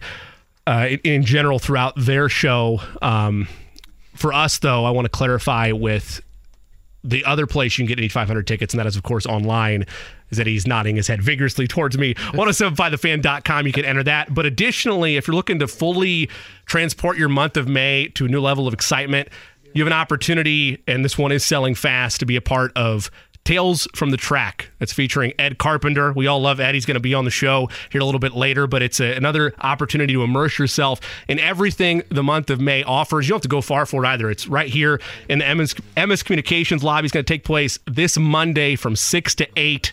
You get a dinner, you get a drink ticket, you get opportunities to register for door prizes. There's a Q&A with Ed, a meet and greet and photo opportunity as well. If you'd like to be a part of that and get tickets, again, they are going fast, WIBC.com. Tales from the Track with Ed Carpenter. Going to be a great event right here on the circle inside the Emmis Communications lobby. By the way, this is the most pressing question of the day. What's your favorite Aerosmith song? Don't Stop Believing. No, it's not not Journey. That's Journey. Uh, I, I blanked. I did my thing where I blanked and panicked. I don't have an Aerosmith song. I don't have one. There's not I'll give you there. a handful here. There's not No one lie. there. I, I, cause I've been googling. I'm trying to. I, don't- I'm gonna know. Leave now. I'm all. I'm, I, I, That was bad. I, apologize to Journey. I apologize bad. to Aerosmith. I apologize to every band that's ever been in existence. I panicked. I dropped the ball. That's all. Jimmy, me. what's your favorite uh, Aerosmith song? I, you know, Stairway to Heaven. definitely on the you know, you know, I really like Yellow Submarine by Aerosmith. It's been a great time. Anyway, educate me because I- Purple Haze is one of my favorite Aerosmith songs of all time. I got to be honest with you. Um, okay, there are a few here. There's uh, "Dream On" is one of their famous ones. That might be Dream your- on. Yeah, Yeah, I got you. That might be I yours. you. Uh, I'm trying to see here. reassert myself now with my lack of musical ability to show that I'm not as big of a clown as I My am in favorite music. This is not my favorite song, but my favorite comment related to an Aerosmith song. It was from "Living on the Edge." I don't know why I remember this. It was Beavis and Butthead. And they're watching the "Living on an Edge," "Living on the Edge" video, and he's like, "These guys live on the edge of Wuss Cliff."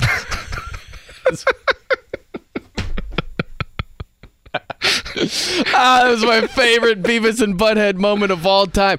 Uh, Angel isn't that great. Ragdoll is a pretty good Aerosmith song. One of my favorites, of course, "Walk This Way" is one of the most famous. Oh, ones. this what? Yeah, I got Yeah, you. Yep. yeah. I can't get that high. So there you go. I do love "Love in an Elevator." Great Aerosmith song. Living up while you're going down, right? Sure. Got to do that in life. So there you go. I'd put "Love in an Elevator" at the top of my list.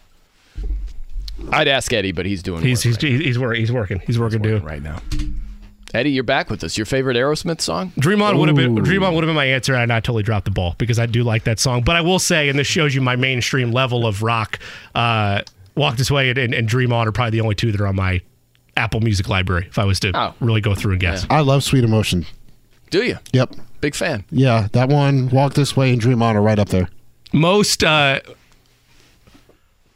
most rock era songs, the way that my like generational music got skipped because my late father was born in the 30s. There's a lot of Sinatra and Dean Martin and and and Ray Charles mixed in there, Yeah. And then there's you know a ton of like Beatles and and, and Beach Boys, and then there's Nelly and Drake and Kendrick Lamar. Yeah. And, and so there, there there's a there's a big skip in terms of where our music taste will not cross over. It's mainly rock bands. All right, let's do a, an experiment right here. Okay. I think this would be. We have so many sports related things to get Sure, to. sure. I, trust me, it sounds like we're filling time. We're really not. Sure. We have so many things to get to. I want to do a Spotify. Do you have Spotify? What's your thing? Apple Music. Apple. Go to your playlist, and we're just going to do shuffle. And I want to know the first three songs that pop up because I, I bring this up because I'm eclectic like you, Jimbo. Heavy metal is my go-to, but there's a lot beyond heavy metal that it's a wide uh, range. For there. for the for the sake of Uh-huh. Eddie not having to worry about a dump button, Yeah, I'm just fine. gonna read you what's yeah, the, yeah, what no, it's up. fine. Yeah, yeah. Okay, let's see. All right. Is there You any metal the whole on the library? playlist? You want from like just Whole the playlist. I'm actively listening to right the now. The whole Okay. freaking library. okay. That's what I want. Okay. I double check to make sure I'm in the right. I will be so if you Yeah, if fine. you say a Slayer song comes up, I am gonna have newfound respect for you, Jimmy Cook. Kidding? Okay, so the first song that came up is, a remix of, of a Jay Z song. Uh, the song itself is called New York, but it, but it's it's a playoff of, of one of his earlier albums. So it's just a Okay, Jay Z so we song. got Jay Z. Yep. All right, all right. What else are we looking at here? this is how we do it by Montel Jordan. What? That's on your playlist. it's all there, baby. This is the whole archive. This is in the playlist. You want the whole library. This is the collection of like thousands of songs that have come across Now my the life. bump music when Jimmy produces makes sense. There you go. this is how we do it. It's a banger, man. Come on. What- What, what is it? Six eight. He stood, Yeah. and something about the music he made was good. Yes. What's the line? For Yes, yes. Yeah. Where the party at by Jagged Edge. That's that that that that's that's a beautiful rejoinder in general. Just the just a little a little uh, a fake guitar Oh intro. man, perfect. that is great. This is how we do it. Uh, Sing about me, I'm dying of thirst by Kendrick Lamar. That's off of Good Kid, Mad City. Kendrick is so talented, man. Man. It's insane. Phenomenal. Really is. Uh oh, last one. What's the last one? Please tell me it's some hair metal band. Oh no, it's not. You're gonna be. This is gonna shift the entire perception. of Okay, it. all right, let's hear it. Uh, Bad Guy by Billie Eilish. Really? Yeah. Oh my Big big Bill, gosh. big Billie Eilish fan. Oh yeah. She's talented. Yep. She's very talented. Yep. There you go. There's five songs into my Nothing soul. Nothing wrong with that. Okay, let me do it. All right, let's uh, shuffle You would it have up had here. to have gone, I think, 30 Ooh. songs before you got something that I think crossed over to you full scale. Okay, so we go uh, Sepultura, Brazilian heavy metal band. Highly recommend them. Dusted. That is the first song on the uh, random shuffle list. Um, fun fact. Okay, Eddie, I want you to play this game too, and this will show me the only YouTube audience. We don't have enough time for that. No, no, no. Uh, raise your hand if you know a song that it comes up on his shuffle because Oh, I have no idea what one? that was at all. Sepultura. Nothing. Fun fact. I have three tribal S Sepultura tattoos Yeah? around my right arm. If they're if they're good enough to be I put think on you're playing some skin, music over there. Yeah, I am. I am. It's dusted by Sepultura. You get a little taste of it. that's clearly though a good spot in your heart if they're okay. made it all the way to the tattoo game. Oh yeah, uh, very very fond of Sepultura. There. That. Oh, okay, this is a random one. Iggy Pop. Gold. It's from a, a movie. It's actually a. It's an interesting song. You should check it out after the show. All right. It's something you would never expect from me. Um, and I'm trying to think of the what movie it was. It was oh, it was from Gold. I can't even remember the movie very well, but it was decent. Anyway, check out the Iggy Pop song Gold. Okay. It's very slow, incredibly soul, slow, very moody song. What I can hear a thousand miles away from the mic sounds like the Modelo Especial commercial music. There you go. There you go. Yeah. yeah, there's Iggy Pop for you. Okay, let's get a couple more real fast here. Let's see what we got here. Okay, Rage. Got to have some Rage in your diet. Down Rodeo. Very good selection. All right, let's get uh, let's get two more here. I'm just I've never done this before. Two more. John Denver. Hey, there we go. Wow. Take me home, country roads. My girl doesn't like this I, song. I can raise the hand on that one. I love, Love- this, love song. this Are song. you kidding me? Yep. It's a great Yep. song. Every time it comes on, she's like, ah, yeah. It's a great She's very open-minded. What's wrong with her? That song, "Leaving on Jet Plane," It's a to great John classic Denver's. right yep, here. Yep, yep. Okay, one more. See if there's some rap. There's a lot of rap on my. Okay.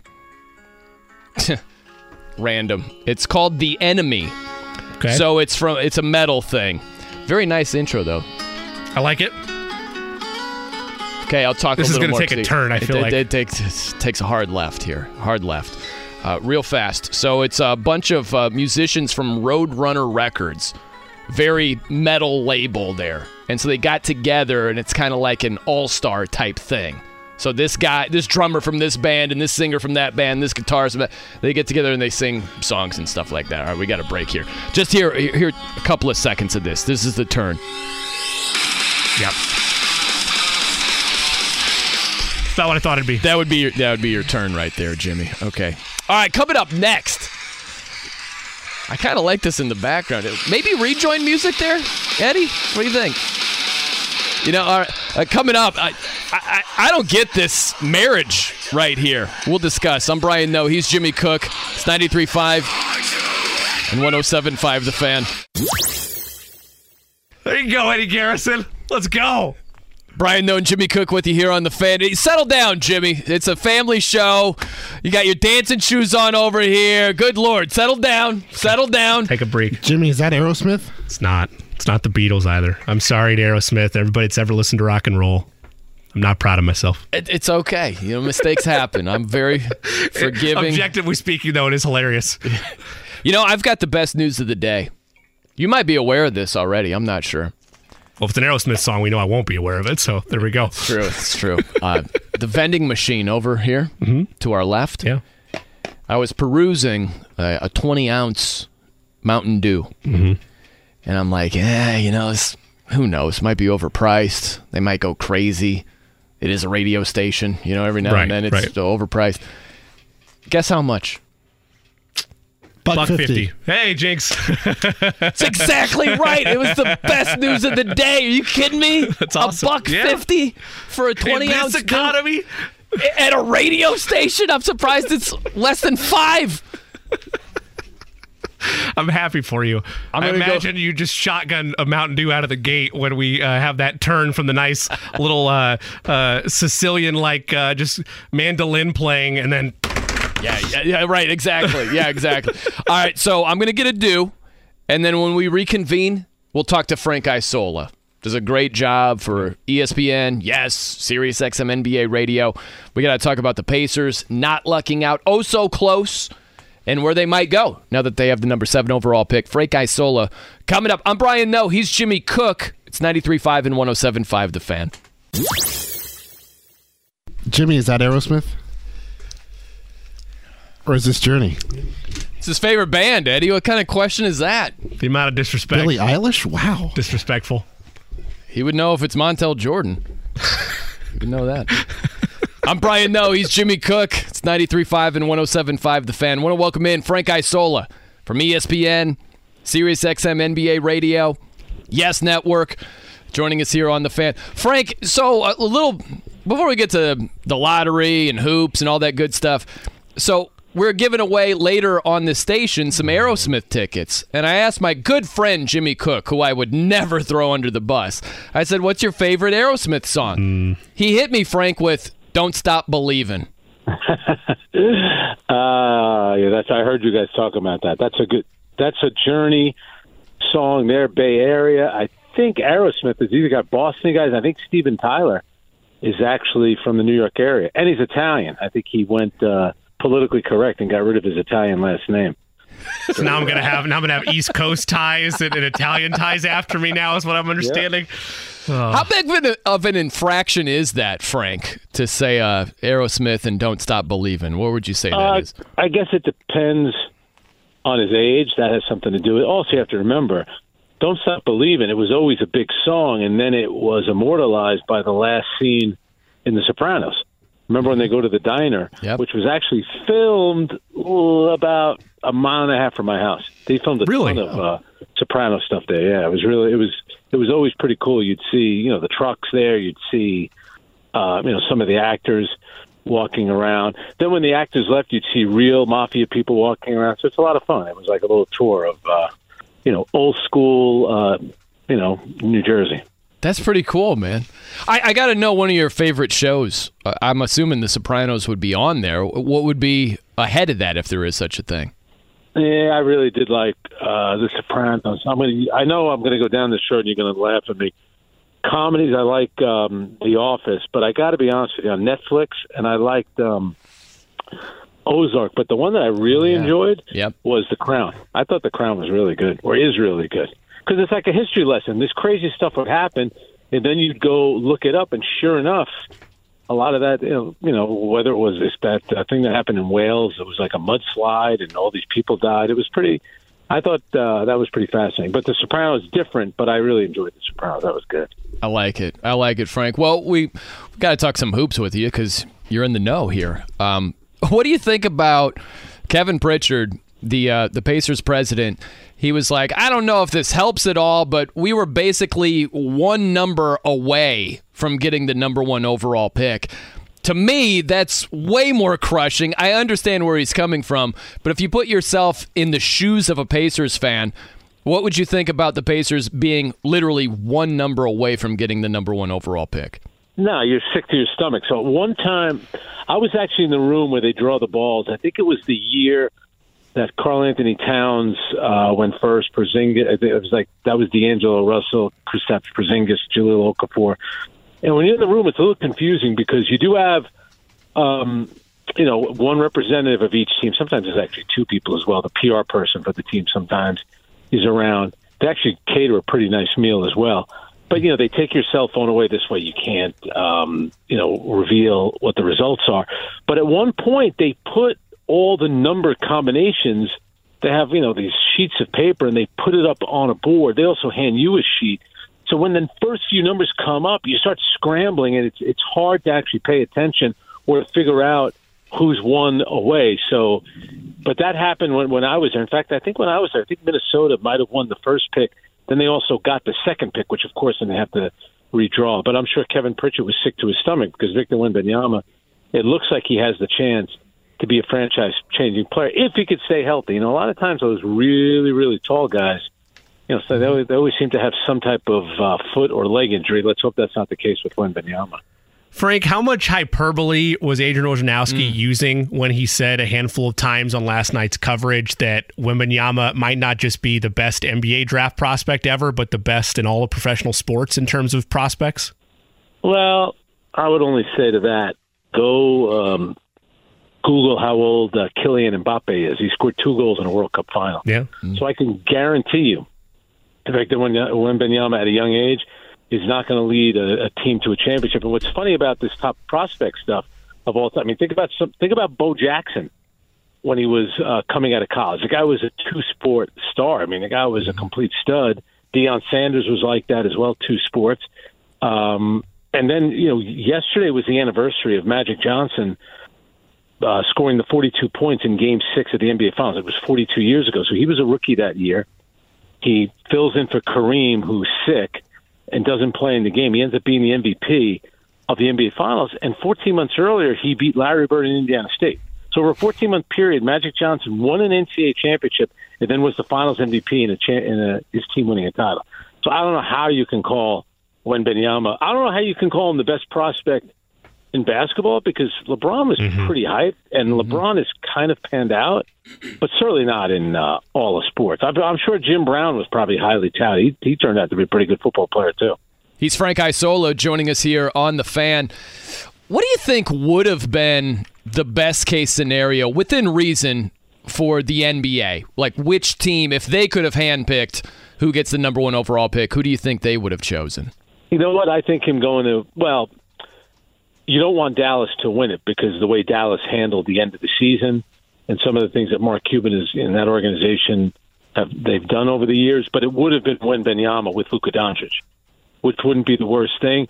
I think for the NBA, the best case scenario though was the San Antonio Spurs because the Spurs have been at the forefront of recruiting and signing and drafting international players. Number one. So there's a foundation already there. They've had incredible luck over the years. David Robinson, Tim Duncan. Now they have the number one pick, and they'll take Victor Wembanyama. So the Spurs have a certain way of doing things. They've developed a lot of young uh, players. You're in a market where, as even though he's going to be the number one overall pick and everything will be magnified, it's not like he's playing under a microscope in L.A. or New York or Boston. So I think from that standpoint, and he, I had heard that the two places he wanted to go to was San Antonio, obvious reasons. Tony Parker. In fact, Tony Parker posted a photo when Wembanyama was a kid of him wearing a, a Tony Parker Yeah. jersey. Yep. And I think the other team, believe it or not, would have been Charlotte because Charlotte's a young team. They have Lamelo Ball there. I think there's a bunch of direct flights. I mean, you could say that what's the big deal, but there are a bunch of direct flights from Paris to Charlotte. So I think from a convenience standpoint, go to a team that's rebuilding, and I think he he kind of got what he wanted. He wanted to go to. I think that's one of the reasons he was legitimately excited. He knows he's going to be the first overall pick. So remember, remember when Zion got drafted by New Orleans, and he kind of, you know, uh, he didn't seem entirely thrilled that he got drafted by New Orleans. Not the case, or I should say, that New Orleans won the uh, draft lottery. In this case, uh, Victor Wembanyama looked really thrilled that San Antonio got uh, won the number one pick. Frank, what's the thought around the league for how long Gregg Popovich would hang around now as a head coach? I mean, he's, he's 74, but he, he still appears to be, you know, in, peak condition to be an NBA coach. Does this change in terms of the outlook for how long you could see him on the bench? You know, it's funny because remember for the longest time there was this idea that once Tim Duncan is done, Gregg Popovich will run it right off into the sunset with him, and that ended up not happening. You know, he likes working, and he's got a pretty good uh, deal. You know, Gregg Popovich. If you go out to the Vegas Summer League over the summer, you never see him there. So he's one of these guys that at such a high level that in the summer they give him off. I think he's got a place in Maine where he hangs out, and he enjoys it. I think he enjoys the traveling. You know, the league for some reason the Spurs, when they come to New York, they manage to be here for four days, even though they're only playing one game. So he gets kind of taken care of. He goes to his favorite restaurants. He drinks wine. So why wouldn't he stick around? If he enjoys it and he has the motivation, I don't think they're ever going to run him out of there and say, you know, enough is enough. But I, I could see maybe another three more years and try to usher this, you know, the San Antonio Spurs back to being a dominant NBA team again. Hey Frank, how about the game last night where the Nuggets they held on, they had this 21 point lead and LeBron had a chance to tie it up in the final minute. Anything that happened last night cause you to think of this series going forward any differently? Yeah, old stack padding Nikola Jokic. He did pretty well for it's, he did, yeah. yeah. The whole world, everyone now. I love how everyone said, you know, he actually is pretty good. Yeah, thank you. There's a reason why he won two straight MVPs and easily could have won a third. You know, the Lakers are dangerous. I, you know, I, I give LeBron a lot of credit. He he definitely has his body in really good shape. As long as he could stay healthy, he's going to be your second best player. That's the key. So going into uh, last night's game, he had scored 23 or fewer points in seven of the 12 games, seven of the 12 playoff games for the Lakers, and they were five and two in those games. So you've been waiting for, I'm sure LeBron is too. You know that he's always going to be one of the top players out on the court, but you need someone else to carry them. And really, it's been Anthony Davis for the longest time. And they did make that adjustment in the second half when they uh, put Rui Hachimura on Nikola Jokic, and he did a pretty good job. It freed up Anthony Davis. It's amazing, like the Lakers. You you know, you talk about catching breaks. They acquired Rui Hachimura, who's a really good player.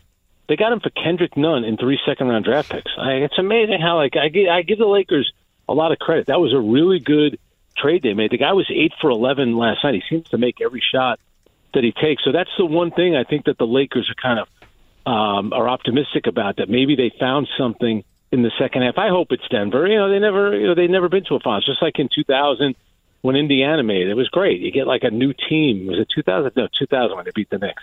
You know, it's it's good to see different teams get in there, and I think it would be great if Nikola Jokic to make can make it to an NBA Finals. You mentioned those second half adjustments that the Lakers made and heavily involved there with Rui Hachimura and Nikola Jokic. Do you believe that that there's been a corner turned there, and how much of this chess match between Malone and Hamlin is going to take place over the course of this series? How much do they matter to this?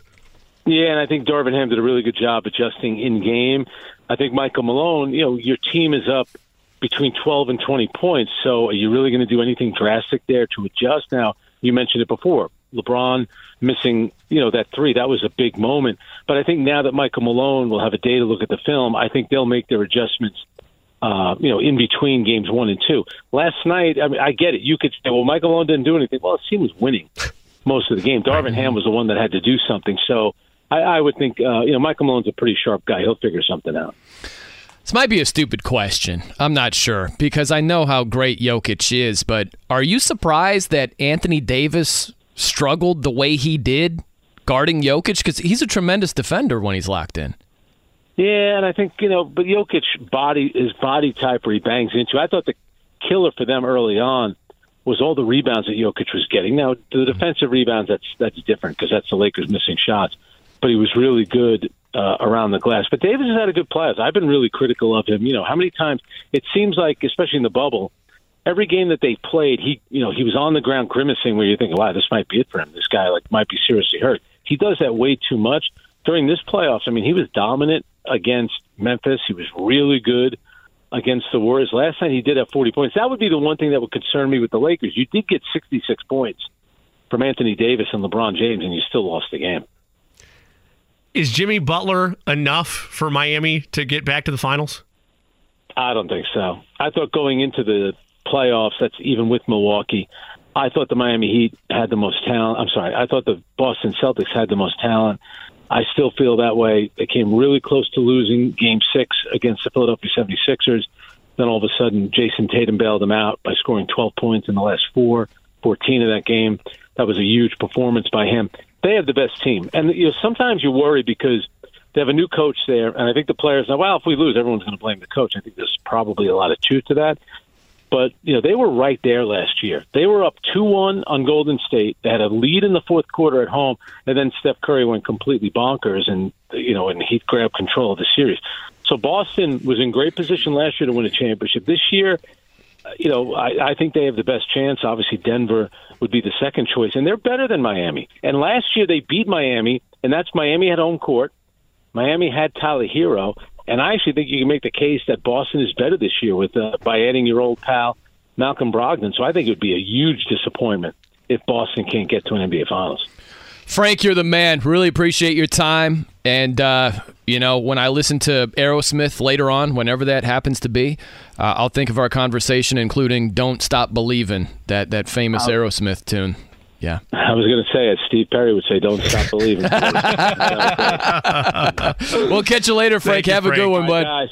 Take care. You too. There he is, Frank Frank Isola, member of ESPN's Around the Horn, PTI, host of the starting lineup on Sirius XM NBA Radio, also an analyst for the Nets on the Yes Network. He very much awesome the wearer job. of many hats and does that very, very well across You know what? You know what's funny?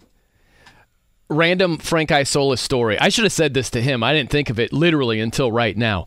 I went to a Knicks game years ago, and I look over to my right, and there's Frank Isola. Now he's a few sections over, and he might have been in the media area. And I was like, I kind of want to go say what's up to Frank Isola, but I'm like, I don't know really what I would say, and I wouldn't want him to blow me off. you know, like I, I don't. I, Frank seems like a dude that'd be like, "Hey, what's up, man?" He does seem So to like clarify, that. you didn't do it I didn't because do of it. that. Okay, Yeah. wow. I didn't go up. I'm the guy. Typically, I'm not like, "Oh, what if I get blown off?" I don't think like that. My whole thought process is, I've got to have something to say. Sure. Other than you're Frank. Of value. What's Hey, up, Frank." Frank? Like you a know nice what I mean? head mean? of lettuce you got there. Right, right. Is that natural lettuce, Frank? you know? Yeah, right. I otherwise feel like you're just I- a fan of the stands, see him Yeah. walking by, Frank, hey! yeah, yeah, I understand. There's got to be something there, but I didn't go and say what's up to Frank at the Knicks game a long time ago. Has that lived with you for? No, I just randomly thought about that. that also happened at at the. Uh, this wasn't at Lucas Oil. This was probably at the RCA Dome, or what was it in between? What was the last name of the the Colts Stadium before Lucas? I Lucas? think it was Oil? just uh, uh, it was, the RCA, RCA and then straight to Lucas. There was no Yeah. in between. Zero. It- did it start off as the Hoosier Dome? Yeah, the Hoosier Dome, and then it went to the Yeah, yeah, RCA yeah, Dome. yep, so yep. it's probably the RCA Dome at Yep, the time. yep. And I think I've told you this before, but I just go to the Banos, you know, and I'm standing there doing my thing, and the rule is look straight ahead. And I just I noticed like what is is this like enormous hat? Yep. It was Fireman Ed who, who You did tell me that. Yep, the JETS chance. I didn't say anything, especially in that moment. Right, yeah. But uh, I overthink it. I should just be like, hey, I didn't know his name. I didn't know it was Fireman Ed. I had no idea. I just remembered seeing him during NFL games leading the chant. Well, we've learned today what happens when you just throw out a guess blindly and, and let your brain drive for you. I mean, so probably good you didn't do that. Robin Ed, how are the Ravens doing this year? Like, uh, what are you gonna do? You ever um are you ever near a movie being shot or like a TV show being shot, anything like that? We lived in Chicago, my wife and I did for a year, and there would be some of like the like some scenes or, or shots for like Chicago Med or, or Chicago Oh, PD really? during that time. Um, but no, not not a ton of crossover with that. Um, other only other note, I remember that being visiting family in Cleveland, like during one of the Spider Mans, they were doing like some like you know initial photography or like maybe a couple scenes here and Oh, there. but really? Yeah. Not a ton of up close crossover. What about you? That's kind of cool. The, the one thing, because Frank was explaining that about The Sopranos, and they filmed some of the stuff right down the road from where he lived. I was living in L.A. and I was walking down Hollywood Boulevard to a gym. I would walk down Hollywood right past the Chinese theater, and there was a gym on La Brea. So I just walked down there when I went to the gym, and they were filming this scene. And I'm like, what the hell is this? And they had the director's chairs, and it was for the movie. I don't know if you've seen it, The Italian Job. Oh yes, yes. It's actually a pretty good Oh, yeah. movie. Mark Wahlberg. They filmed the scene where they like blow up the road and the truck goes underground. Sure. I was just walking to the gym and they filmed that scene where they blow it up and everything's flying around. I'm like, what is? And I remember the Italian job, and I'm like, I'm going to watch that movie when it comes out. And it turned out to be pretty good. the only time that I've ever had a I wasn't there for filming or I've ever retraced things from a movie. Uh, I I love Christopher Nolan's Dark Knight and the Dark Knight, the the middle movie between Batman Begins and Dark Knight Rises. A lot of it was filmed in Chicago. And like they mentioned that on like some of the boat tours you take, but also like you can drive around Lower Wacker or like just walk around some of the older buildings in the city. It's like, oh, there, there's going to be the Joker here in five seconds, just walking down the street. Like so, Yeah. yeah. Whenever you're able to piece it together, Sure. I- oh yeah, it's it's really cool. There's like the, I think it's I, I get the stations. I think it's ESPN 1000 Mhm, yep. is around Yes, that yes, area. yep. I don't remember it. No, it's it's the iHeart stations. There are radio stations around there because when I would do my I'd do some shifts from Chicago Sure. if I was in town, but I know exactly what you're talking about. That's really cool. That's pretty neat. I, I was doing when I was in LA, I ran out of cash. I saved up. I was doing the guitar stuff. You run out of money fast. Shocker in LA. Yeah. And I was like, I got to make ends meet. I started doing some extra work. Really? Yeah, so I'd be like in the background, just these random things. So many random stories with that. I'll give you the Cliffs Notes version. One was with the Dixie Chicks. Okay. It was a, a commercial for Lipton iced tea. And we were filming it somewhere in the sticks. We were like up higher. It was freezing that night. and the concept was they're in concert, the power goes out, they finish their song a cappella. That's and they like drink drink some Lipton iced tea and they're like, ah, let's make the best of it. And they finish the song. We're out there for hours, freezing. And I see the Dixie Chicks in like their heated area with their couches Talent gets taken care of, baby. food and I'm like I freaking hate the Dixie Chicks now. But yeah, just random stuff, Right. just really random. I met um Terry Crews. You ever see Terry Crews on the Sure. uh, the like the Old Spice commercials? Sure. Just incredibly muscular, jacked. He was the nicest dude. There was some random movie I was in the background for, and I saw Terry Crews, and he was in one of those Friday movies. I think he was in the third Friday movie. I started talking to him about the girl in that movie that was beautiful. And that's why I was like, man, she is gorgeous or something. He's like, man, she can't act. It's like, we'd give her her line, she'd forget it, we'd have to redo it again, the whole thing. Yeah. Out of curiosity, where were you in the crowd for that Lipton uh, tea commercial? They just moved us around. They moved us around a bunch of different stuff. I spots. found it on YouTube, so I'm trying to see if I can spot you. That's why I'm yeah, asking. you, you will not. You will not spot me on that thing because it's you're just one of many. Because like if I was crowd, if I was doing extra work, I feel like I would want to be able to have an idea. Is this something I can see myself in or not after the Yeah. fact? So like, there's no doubt Yeah. you would know if like, oh yeah, there I am in the five second mark if it was even I, you know, possible. I don't know. I saw myself in one thing. It was like urban legends. It was great because at the time I had long hair. Sure. I'm doing my heavy metal band, so they would always cast me as like the bar patron. I was always the bar patron. I was always like getting arrested or up to no good. Right. That's how I and then was you were doing the extra work too.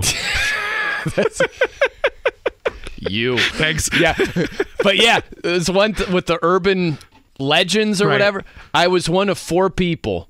And the legend was we're talking trash to this couple that came out of the bar. They go to their car, and I was like lifting up this little tiny car.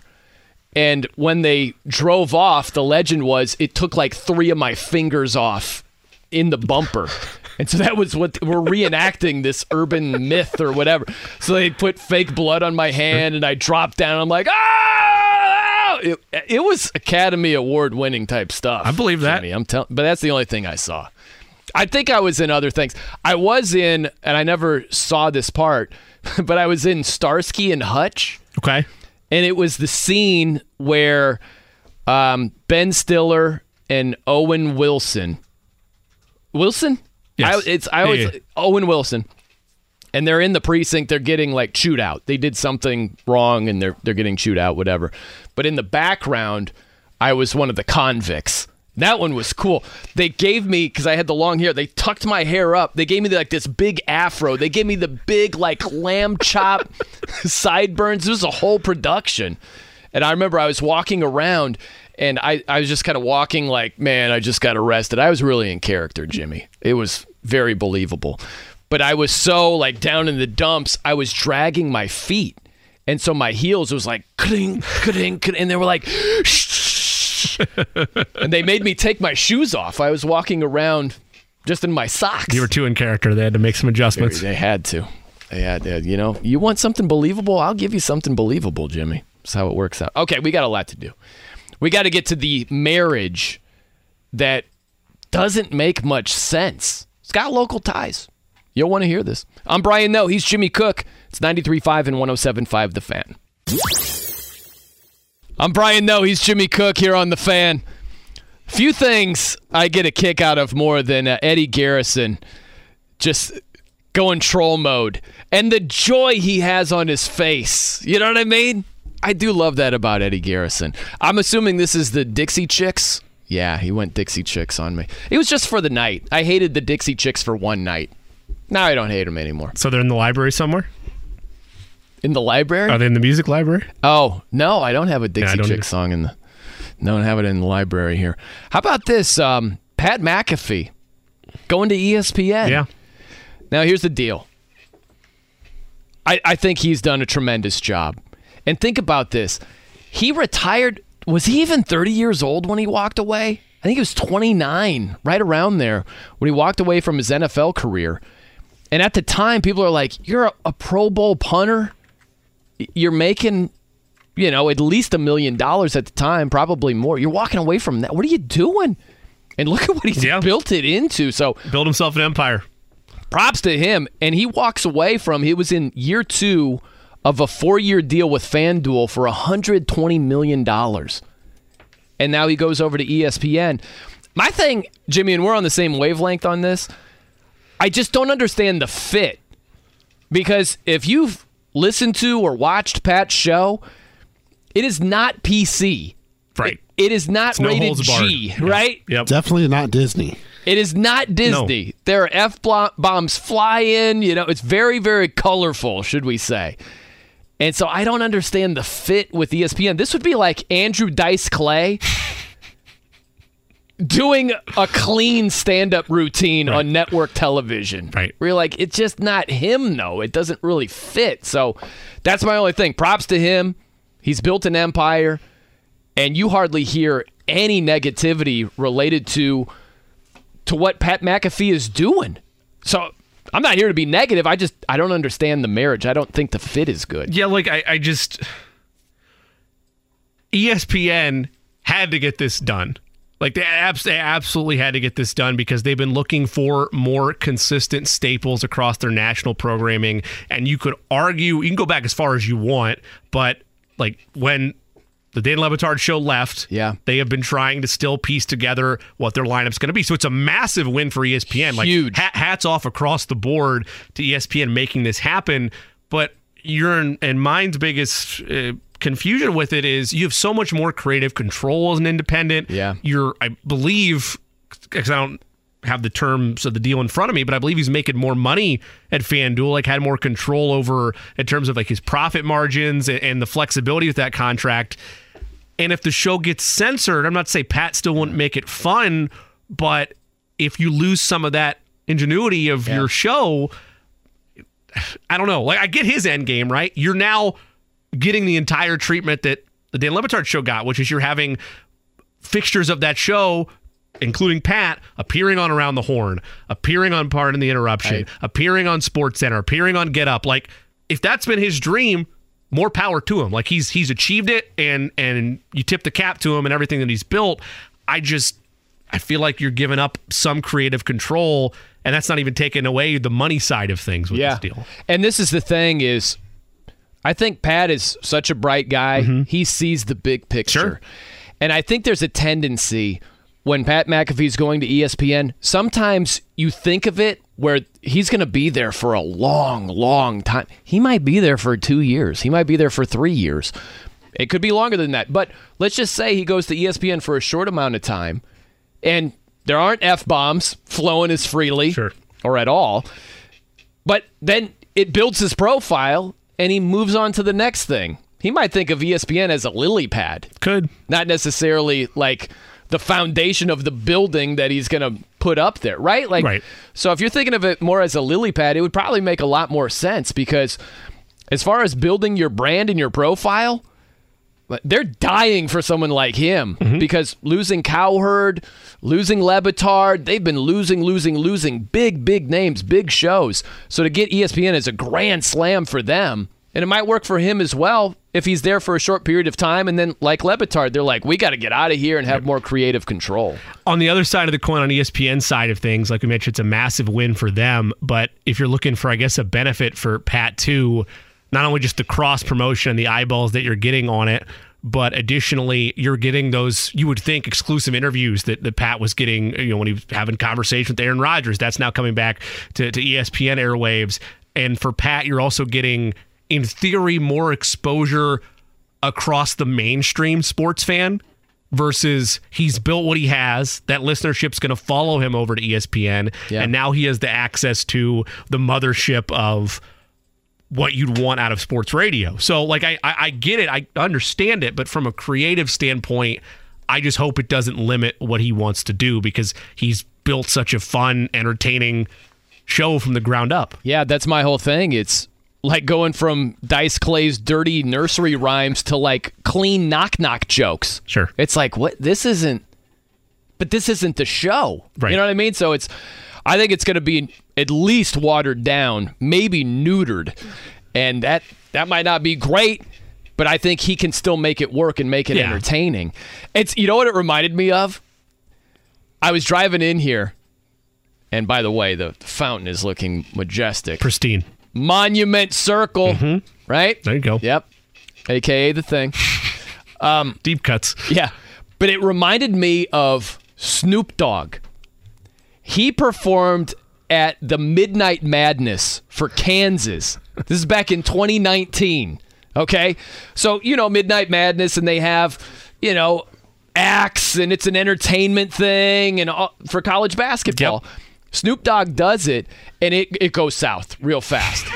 Where they had like stripper poles and, and girls dancing as if they're stripping and they're really not.